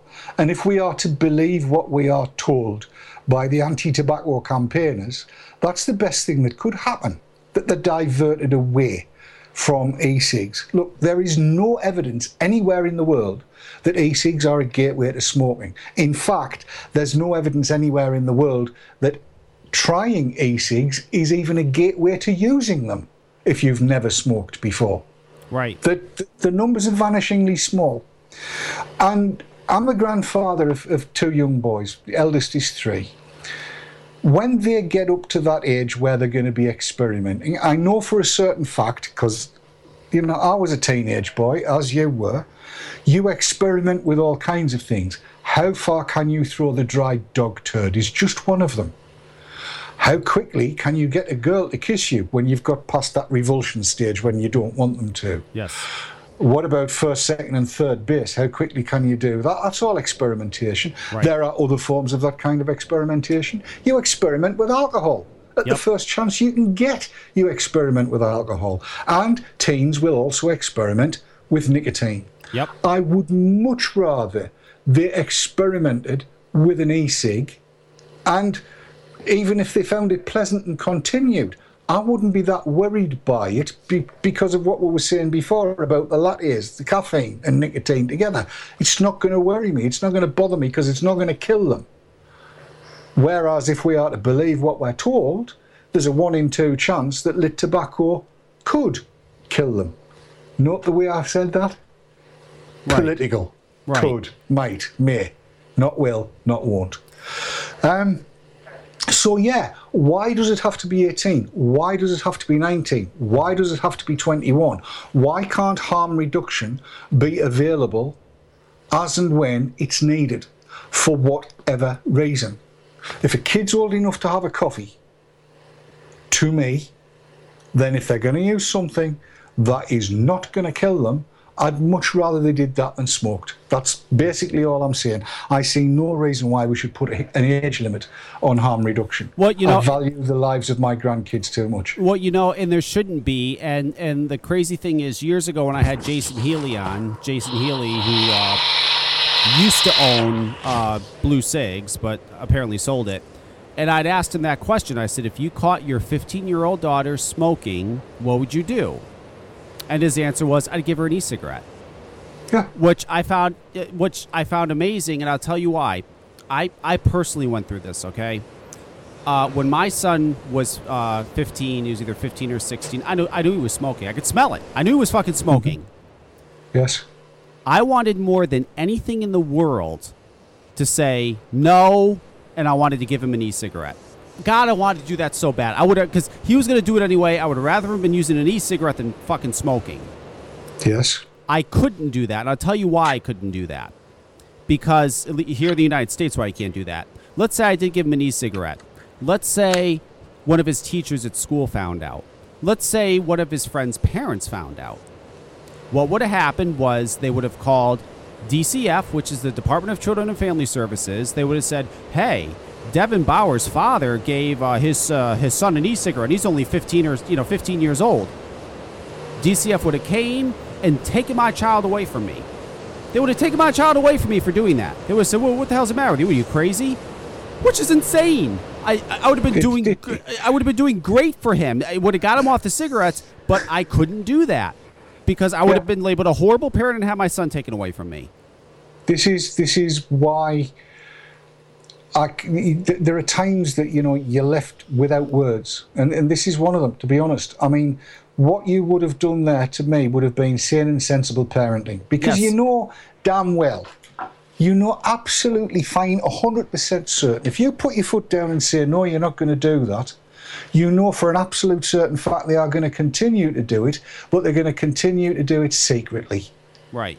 And the question then is how do you persuade your offspring that, look, here's what we're going to do. We're going to give you an e-cig, but for God's sake, you've got to use it as though everybody else was your parent. We know we're cool with it, but you've got to do to everybody else what you were doing to us with cigarettes. You've got to make sure nobody else sees you using it. And that's not a good situation to put a teenager into. It's being complicit in them doing something they're not supposed to, and it's it, it's it's not it's not a good position for any parent to be put in. And I've got to be honest, any legislature anywhere in the world that would make that a criminal offence and make it so that your kid could be taken off you for you reducing their risk for you being a good parent that that legislature's got it all wrong completely bloody wrong But yet the- it's totally and utterly off the scale But yet the crazy thing is, is at that age, he could go to the store and get a nicotine patch. it's like what? He a nicotine patch? He says they would have said, "Oh, you could have got him a nicotine patch or the gum." It's fine if you give them the nicotine patch or the nicotine gum. God forbid you give them that e-cigarette. Now, the day he turned 18, actually on his birthday, he came to my store and I got him a whole e-cigarette set up, and he hasn't smoked ever since. That's all he uses is that e-cigarette now. But it is a Mhm. shame that I couldn't do that without risk of having the Department of Children and Family Services up my ass. You know, or, or, or teachers ridiculing me like, "How dare you give your son an e-cigarette? What's the matter with you?" I, uh, I, I want to get my son off cigarettes. That that's a shame. But I can go to the drugstore and buy him nicotine gum, and he can chew away on that. uh-huh That's nuts. It is completely crackers. It's totally and utterly off the scale. But this is this is the, the, the disdain and the hatred that they have for e-cigs. And it's it just it, it's not warranted, it's not scientific. It just it shouldn't be that way. And we've got to do everything we can as vapers to make sure that it isn't going to be that way in the future and as quickly as we can. And again, it just it needs vapers to make their voices heard.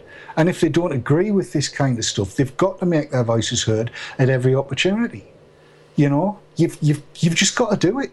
And the Like craziest, see- the craziest thing here in the United States, Dave, is that you have states where they're actually wanting to ban e-liquid, but they're wanting, but they're legalizing marijuana.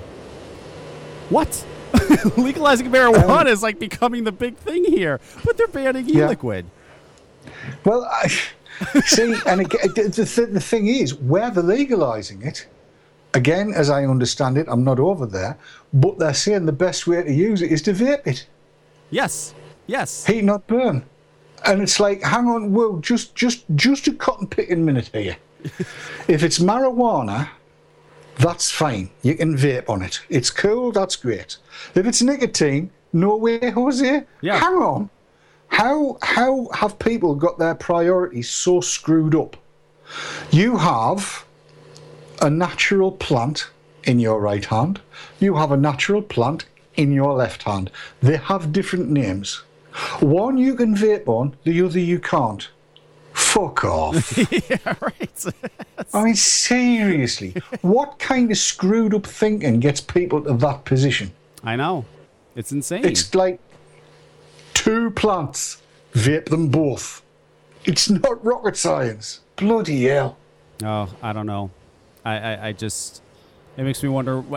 You know, I have a I have a uh, baby now. She's seven months old, and it makes me wonder: Do I really want to raise her here in the United States?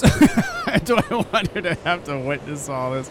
There's got to be a better place than here to raise her. I, I it's it's just things are so fucked up here. I mean, just the logic of things and, and, and just the gut, you know, just watching our political process, what's going on with our president. I don't know if you know this, but this fucking Donald Trump, they're so, the other two guys running against him are so worried that he's going to be the Republican candidate. Now Cruz and uh, Kasich are teaming up with each other.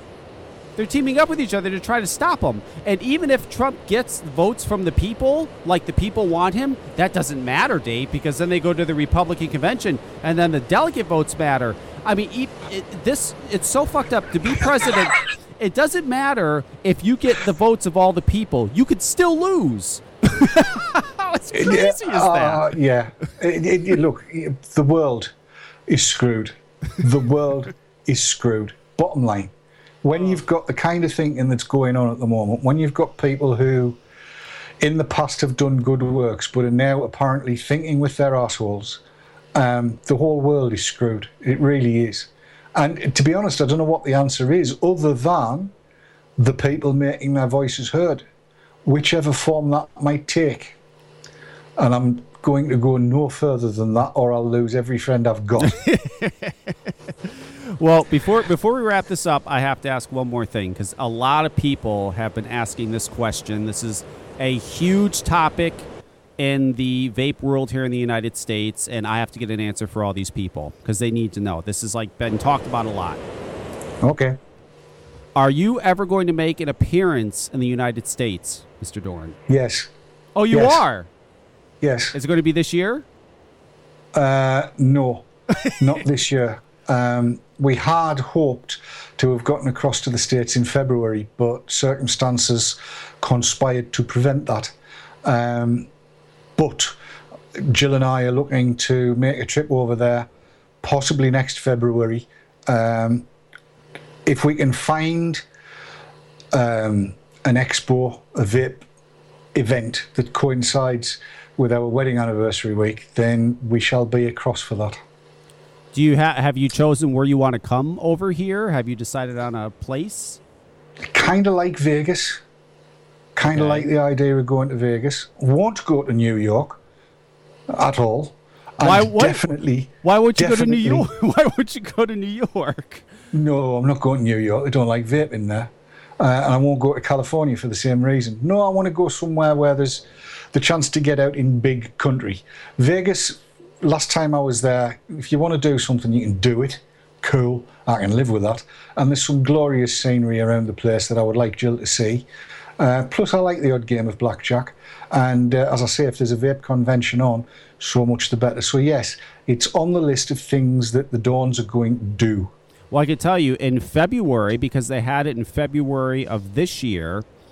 February or was it March? It was either February or March. Hang on, let me see. Because we had Vape Northeast here just a few months ago, and it was uh, I'll tell you what it was. Hang on. And that takes place in the large in the third largest casino in the world. takes place at Fox. Oh, it's in March. Okay, it's the middle of March. They do Vape Northeast. Right.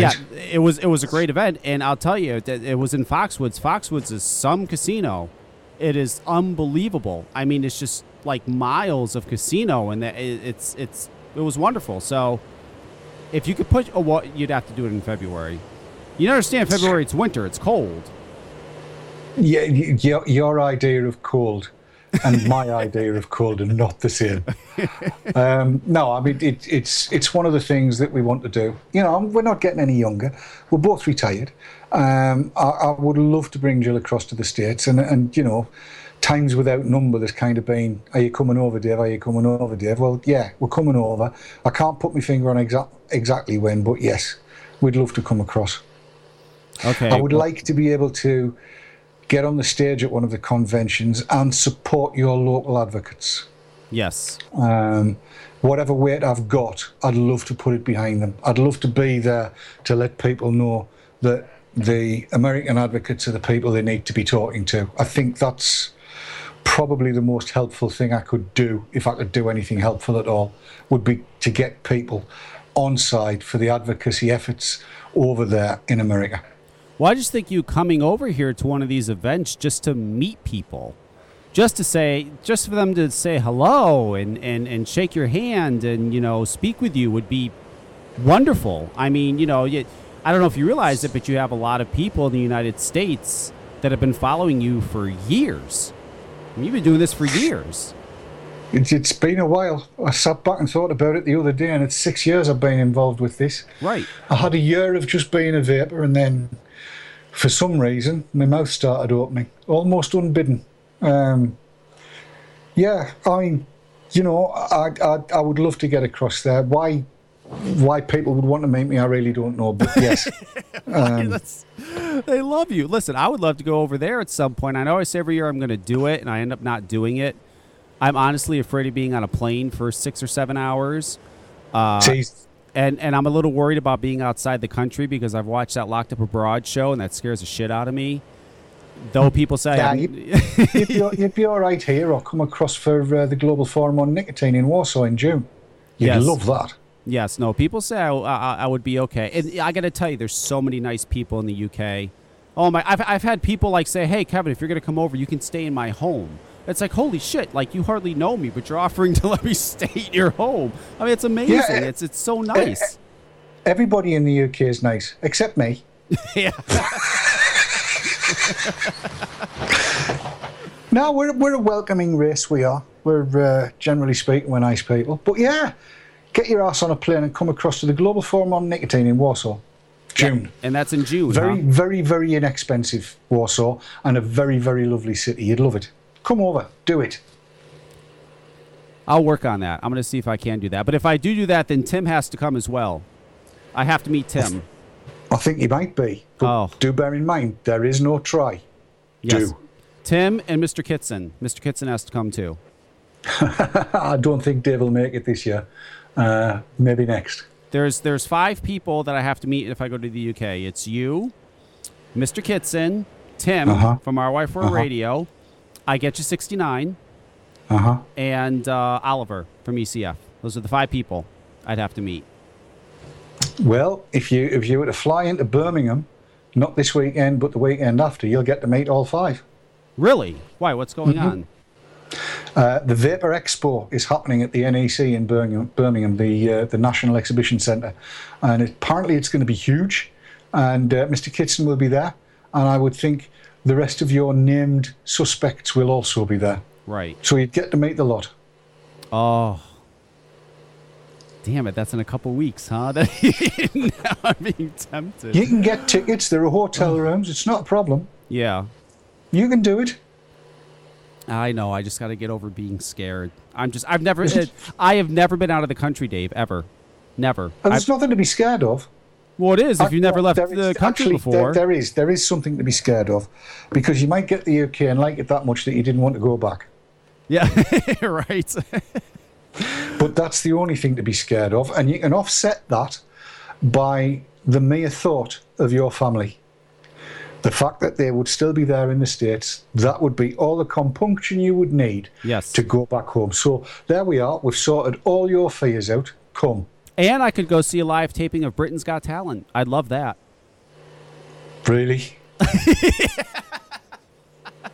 Seriously, You know you come to the UK and that's what you want to do? I love the that hell are you stupid. I don't know. I watch that stupid show. It's it's on Saturdays at, th- at, three o'clock here in the afternoon, which is eight o'clock Uh-huh. there. And I watch it on ITV, and I like that dumb show. I don't know what it is. I I watch it. I love it. I think it's better than America's Got Talent, to be honest. And yeah, I don't know. I I just like that show. Okay. Um, yeah, sure, fine. No. you're not gonna Just go. no. You're not gonna go with No. me. No, my hell, don't be so silly. Why? mean, no. do you- no. Do you watch any TV over there? What do you watch on TV over there? Do you watch TV? stuff I watch is mostly American. oh, really? yeah, pretty much. Um, I, I like Bones. Yep. Uh, Bones is good. NCIS. Um, NCIS Los Angeles. What else do I watch? Um, oh. it, it- yeah, I, you, we watch we watch some UK TV, um, but I probably watch more American stuff than I do UK, and I definitely don't watch Britain's Got Talent. No, Why is Judge Judy so big in the UK? On, CB- know, on watch it. CBS Reality, it's like all day. It's like fucking hours and hours and hours of Judge Judy. I noticed that. Like, Um, I don't get that. I think it, it, they put it on just be just because they can, but the, the numbers are not that good. I don't think. You don't watch the Jeremy Kyle show? Oh, don't be silly. No. No. No, it's that's that's just populist shite. and I'm using the traditional spelling of the word. No, I can't be doing with that. The man's an asshole. You know what's funny is is he actually came here a couple years ago. They actually tried to do an American version of his show, Uh-huh. and it flopped. It failed. It just failed. It was it was only on the air two months, and they took it off. It just flopped terribly. Well, there you go. You see, Americans do have good taste. All right. it's, well, it's it's utter rubbish. It really is. I mean, Yes. there's some crap on the telly over here, but yeah, no, I like to sit and watch a Who Done It and work out all the stuff and go. You can't do that. The technology doesn't exist. Even in America, it doesn't exist to do that. You know, can't enhance a photo like that. Right, right. All right, well, Dave, I want to thank you. I want to thank you for coming on. I really do appreciate it. We haven't had you on in a while. We will have you on again. I promise we will. And uh, thank you for your time, sir. And you can watch Dave. Now, what is Vapor Trails? What night is Vapor Trails on? We do Monday nights and Thursday nights. So you have two Um, nights. We have rebranded. Yes. Uh, so we are now VTTV Monday and VTTV Thursday. Um, I present VTTV Thursday with my Oppo Keith, as ever was, uh, with Sav and Matt as producers and on the uh, on the old Skype in. Um, and Monday night we've got uh, Matt and Marco, and I do the production on a Monday usually. And it's uh, yeah, we do an hour and a half, so it starts at eight thirty UK time. That would be three thirty your time where you are in Connecticut. Yes. Um, and uh, an hour and a half show uh, with some good banter, uh, reviews, news, the whole the whole nine yards. To use an Americanism, um, we do whatever we can to entertain, inform, and uh, upset. I d you know what I'm like. I like upsetting people every so often. Oh, yes, it's wonderful. I do too. I've upset, Yeah, I've upset have- quite a few people here, so. Yeah, well, you, you, uh, you can have too many friends, you know. Right.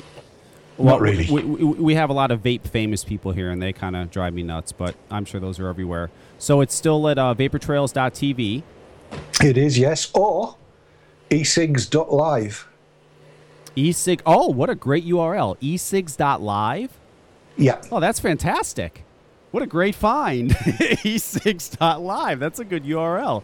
E think so. Yeah, it's fantastic. That's genius. Mm-hmm. esigs.live. And if you want to get more of Dave, you got to follow him on Twitter because he does this Periscope. You started doing that, what, how many months ago? You do this Periscope a lot now. You like that. Oh, I love it. I think it's great. The technology is fabulous. Um, it was. Uh, I started doing it the day it came out. Somebody told me it was being launched. I downloaded the app and tried it out. I thought, I like this. It's good. So I, I periscope from all kinds of unlikely places. Yes, yes, you do. Um, that's what's fun about it. You never know where you're going to pair. Like that's where I saw him playing the drums one day. He just periscoped himself playing drums. I'm like this is great. it's, it's awesome. I'm a major whore. What can I tell you? No, that's great. All right, so vaportrails.tv, esigs.live, and uh, you can just type in Hi Fi Stud on Twitter. It'll bring up Dave's uh, Twitter, and you have to watch his periscoping. It is very entertaining. And he has a very good Twitter with lots of great articles. You're, you're, you're a good tweeter. You're one of the best tweeters out there. Well, thank you very much. I, am profligate, I'll tell you that much. If you don't like a lot of notifications in your timeline, don't follow me because I just go crackers. Oh no, there is a lot, but I do like them. I like reading the stuff that you put up there. I, I like. I, I follow. I follow. I think seventy people. That's it. And you're one of the people All that I follow. Yeah, because I don't want my timeline cluttered with shit I don't care about. I just have people that I follow that I care about what they're saying. So uh, yeah, Right. you're definitely the most active out of out of the seventy. uh, I've just, just been looking at how many tweets I've had, and uh, seriously, if you don't like a lot of tweets, don't follow me. But if you uh, if you want to find some good people to follow, follow me. Please do. How many High tweets do you have? Hang on, I'm gonna find out how many tweets Dave has. He has. I'll announce it. Hang on. Dave has. Let's see. His tweets. Wow! He has 68,800 tweets. Holy shit. Wow, that's a lot of tweets. Yeah. Wow. Holy crap. 68,000. That's that's like what, a hundred tweets a day. I mean, holy Uh, cow! I have I average between 100 and 230 tweets a day. Yeah. how do you how do you find time to do anything? Well, it, it all happens on, on cell phones now, doesn't it? You know, so um, I, it's kind of the stuff gets fed to me, and I'll retweet a lot of it, and then I like to, to tweet stuff out when it's fresh, uh, as fresh as possible. So, you know, I've got news feeds coming in from all over the place, not just on Twitter, all over the place. And if something good comes up, I want to get it out there quickly. Um, I also it, it's not my fault. I, I, I blame Lorien, Jollye, Cerulean Sea, and, and a few other people because occasionally we get into these conversations and just rip each other a new one for lots and lots of tweets. I've seen some of our Twitter threads go on for like 500 tweets. Does your wife And ever? Does your wife ever say to you, "Put that bloody phone down"? Um, no, but but an awful lot of people within an hour of meeting the pair of us ask her the question, "How do you put up with him?" yeah, I mean, wow, that's crazy. Wow. Well, yeah, I'm telling you, you want an active Twitter? Go to. I have a whole. How many? I don't even know how many tweets I have. I have a whole four thousand tweets. So- so- I don't, I don't even. Yeah. I don't. Well, I don't really tweet anything. I mean, I just I only tweet when my show is live because I know people wait for me to tweet it, or I'll retweet things once in a while that I find very important, or I'll tweet something that's like really bothering me. If if I tweet something that means it's really bothering me, and I got I gotta fucking say something, and I want people to hear it. Yes. But that's really about it. I mean, Yeah, I'm, I'm exactly the same. oh, wow, that's crazy. no, I tweet, I tweet a lot, uh, and, and people do need to be warned. I tweet a lot. Well, I love it. I'm going to continue to follow you. So I love reading your tweets. You got to keep up on that Periscope. So thank you. Thank you, Dave, for coming on. We really appreciate it. We will talk to you soon. It is my privilege and pleasure, and it's uh, it's been too long, Kevin. It's been great to sit and talk with you. All right. That's it. That's the show. Monday, 6 o'clock p.m. Eastern Standard Time, you have Anti Nanny with Raven Grim. Tuesdays, you have Inside Vaping. Wednesdays, you may may not have Russ with ClickBang. Thursdays, the GDK Show. Friday, your favorite Ed Wolf. We're on Sundays at 9 o'clock. I want to thank the Plume Room. Go to theplumeroom.com.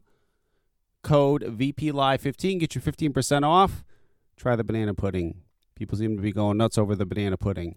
And smokelessimage.com. Theplumeroom.com, smokelessimage.com. They are our official sponsors. Support them because they support us. We will be back soon. I am done. I am out.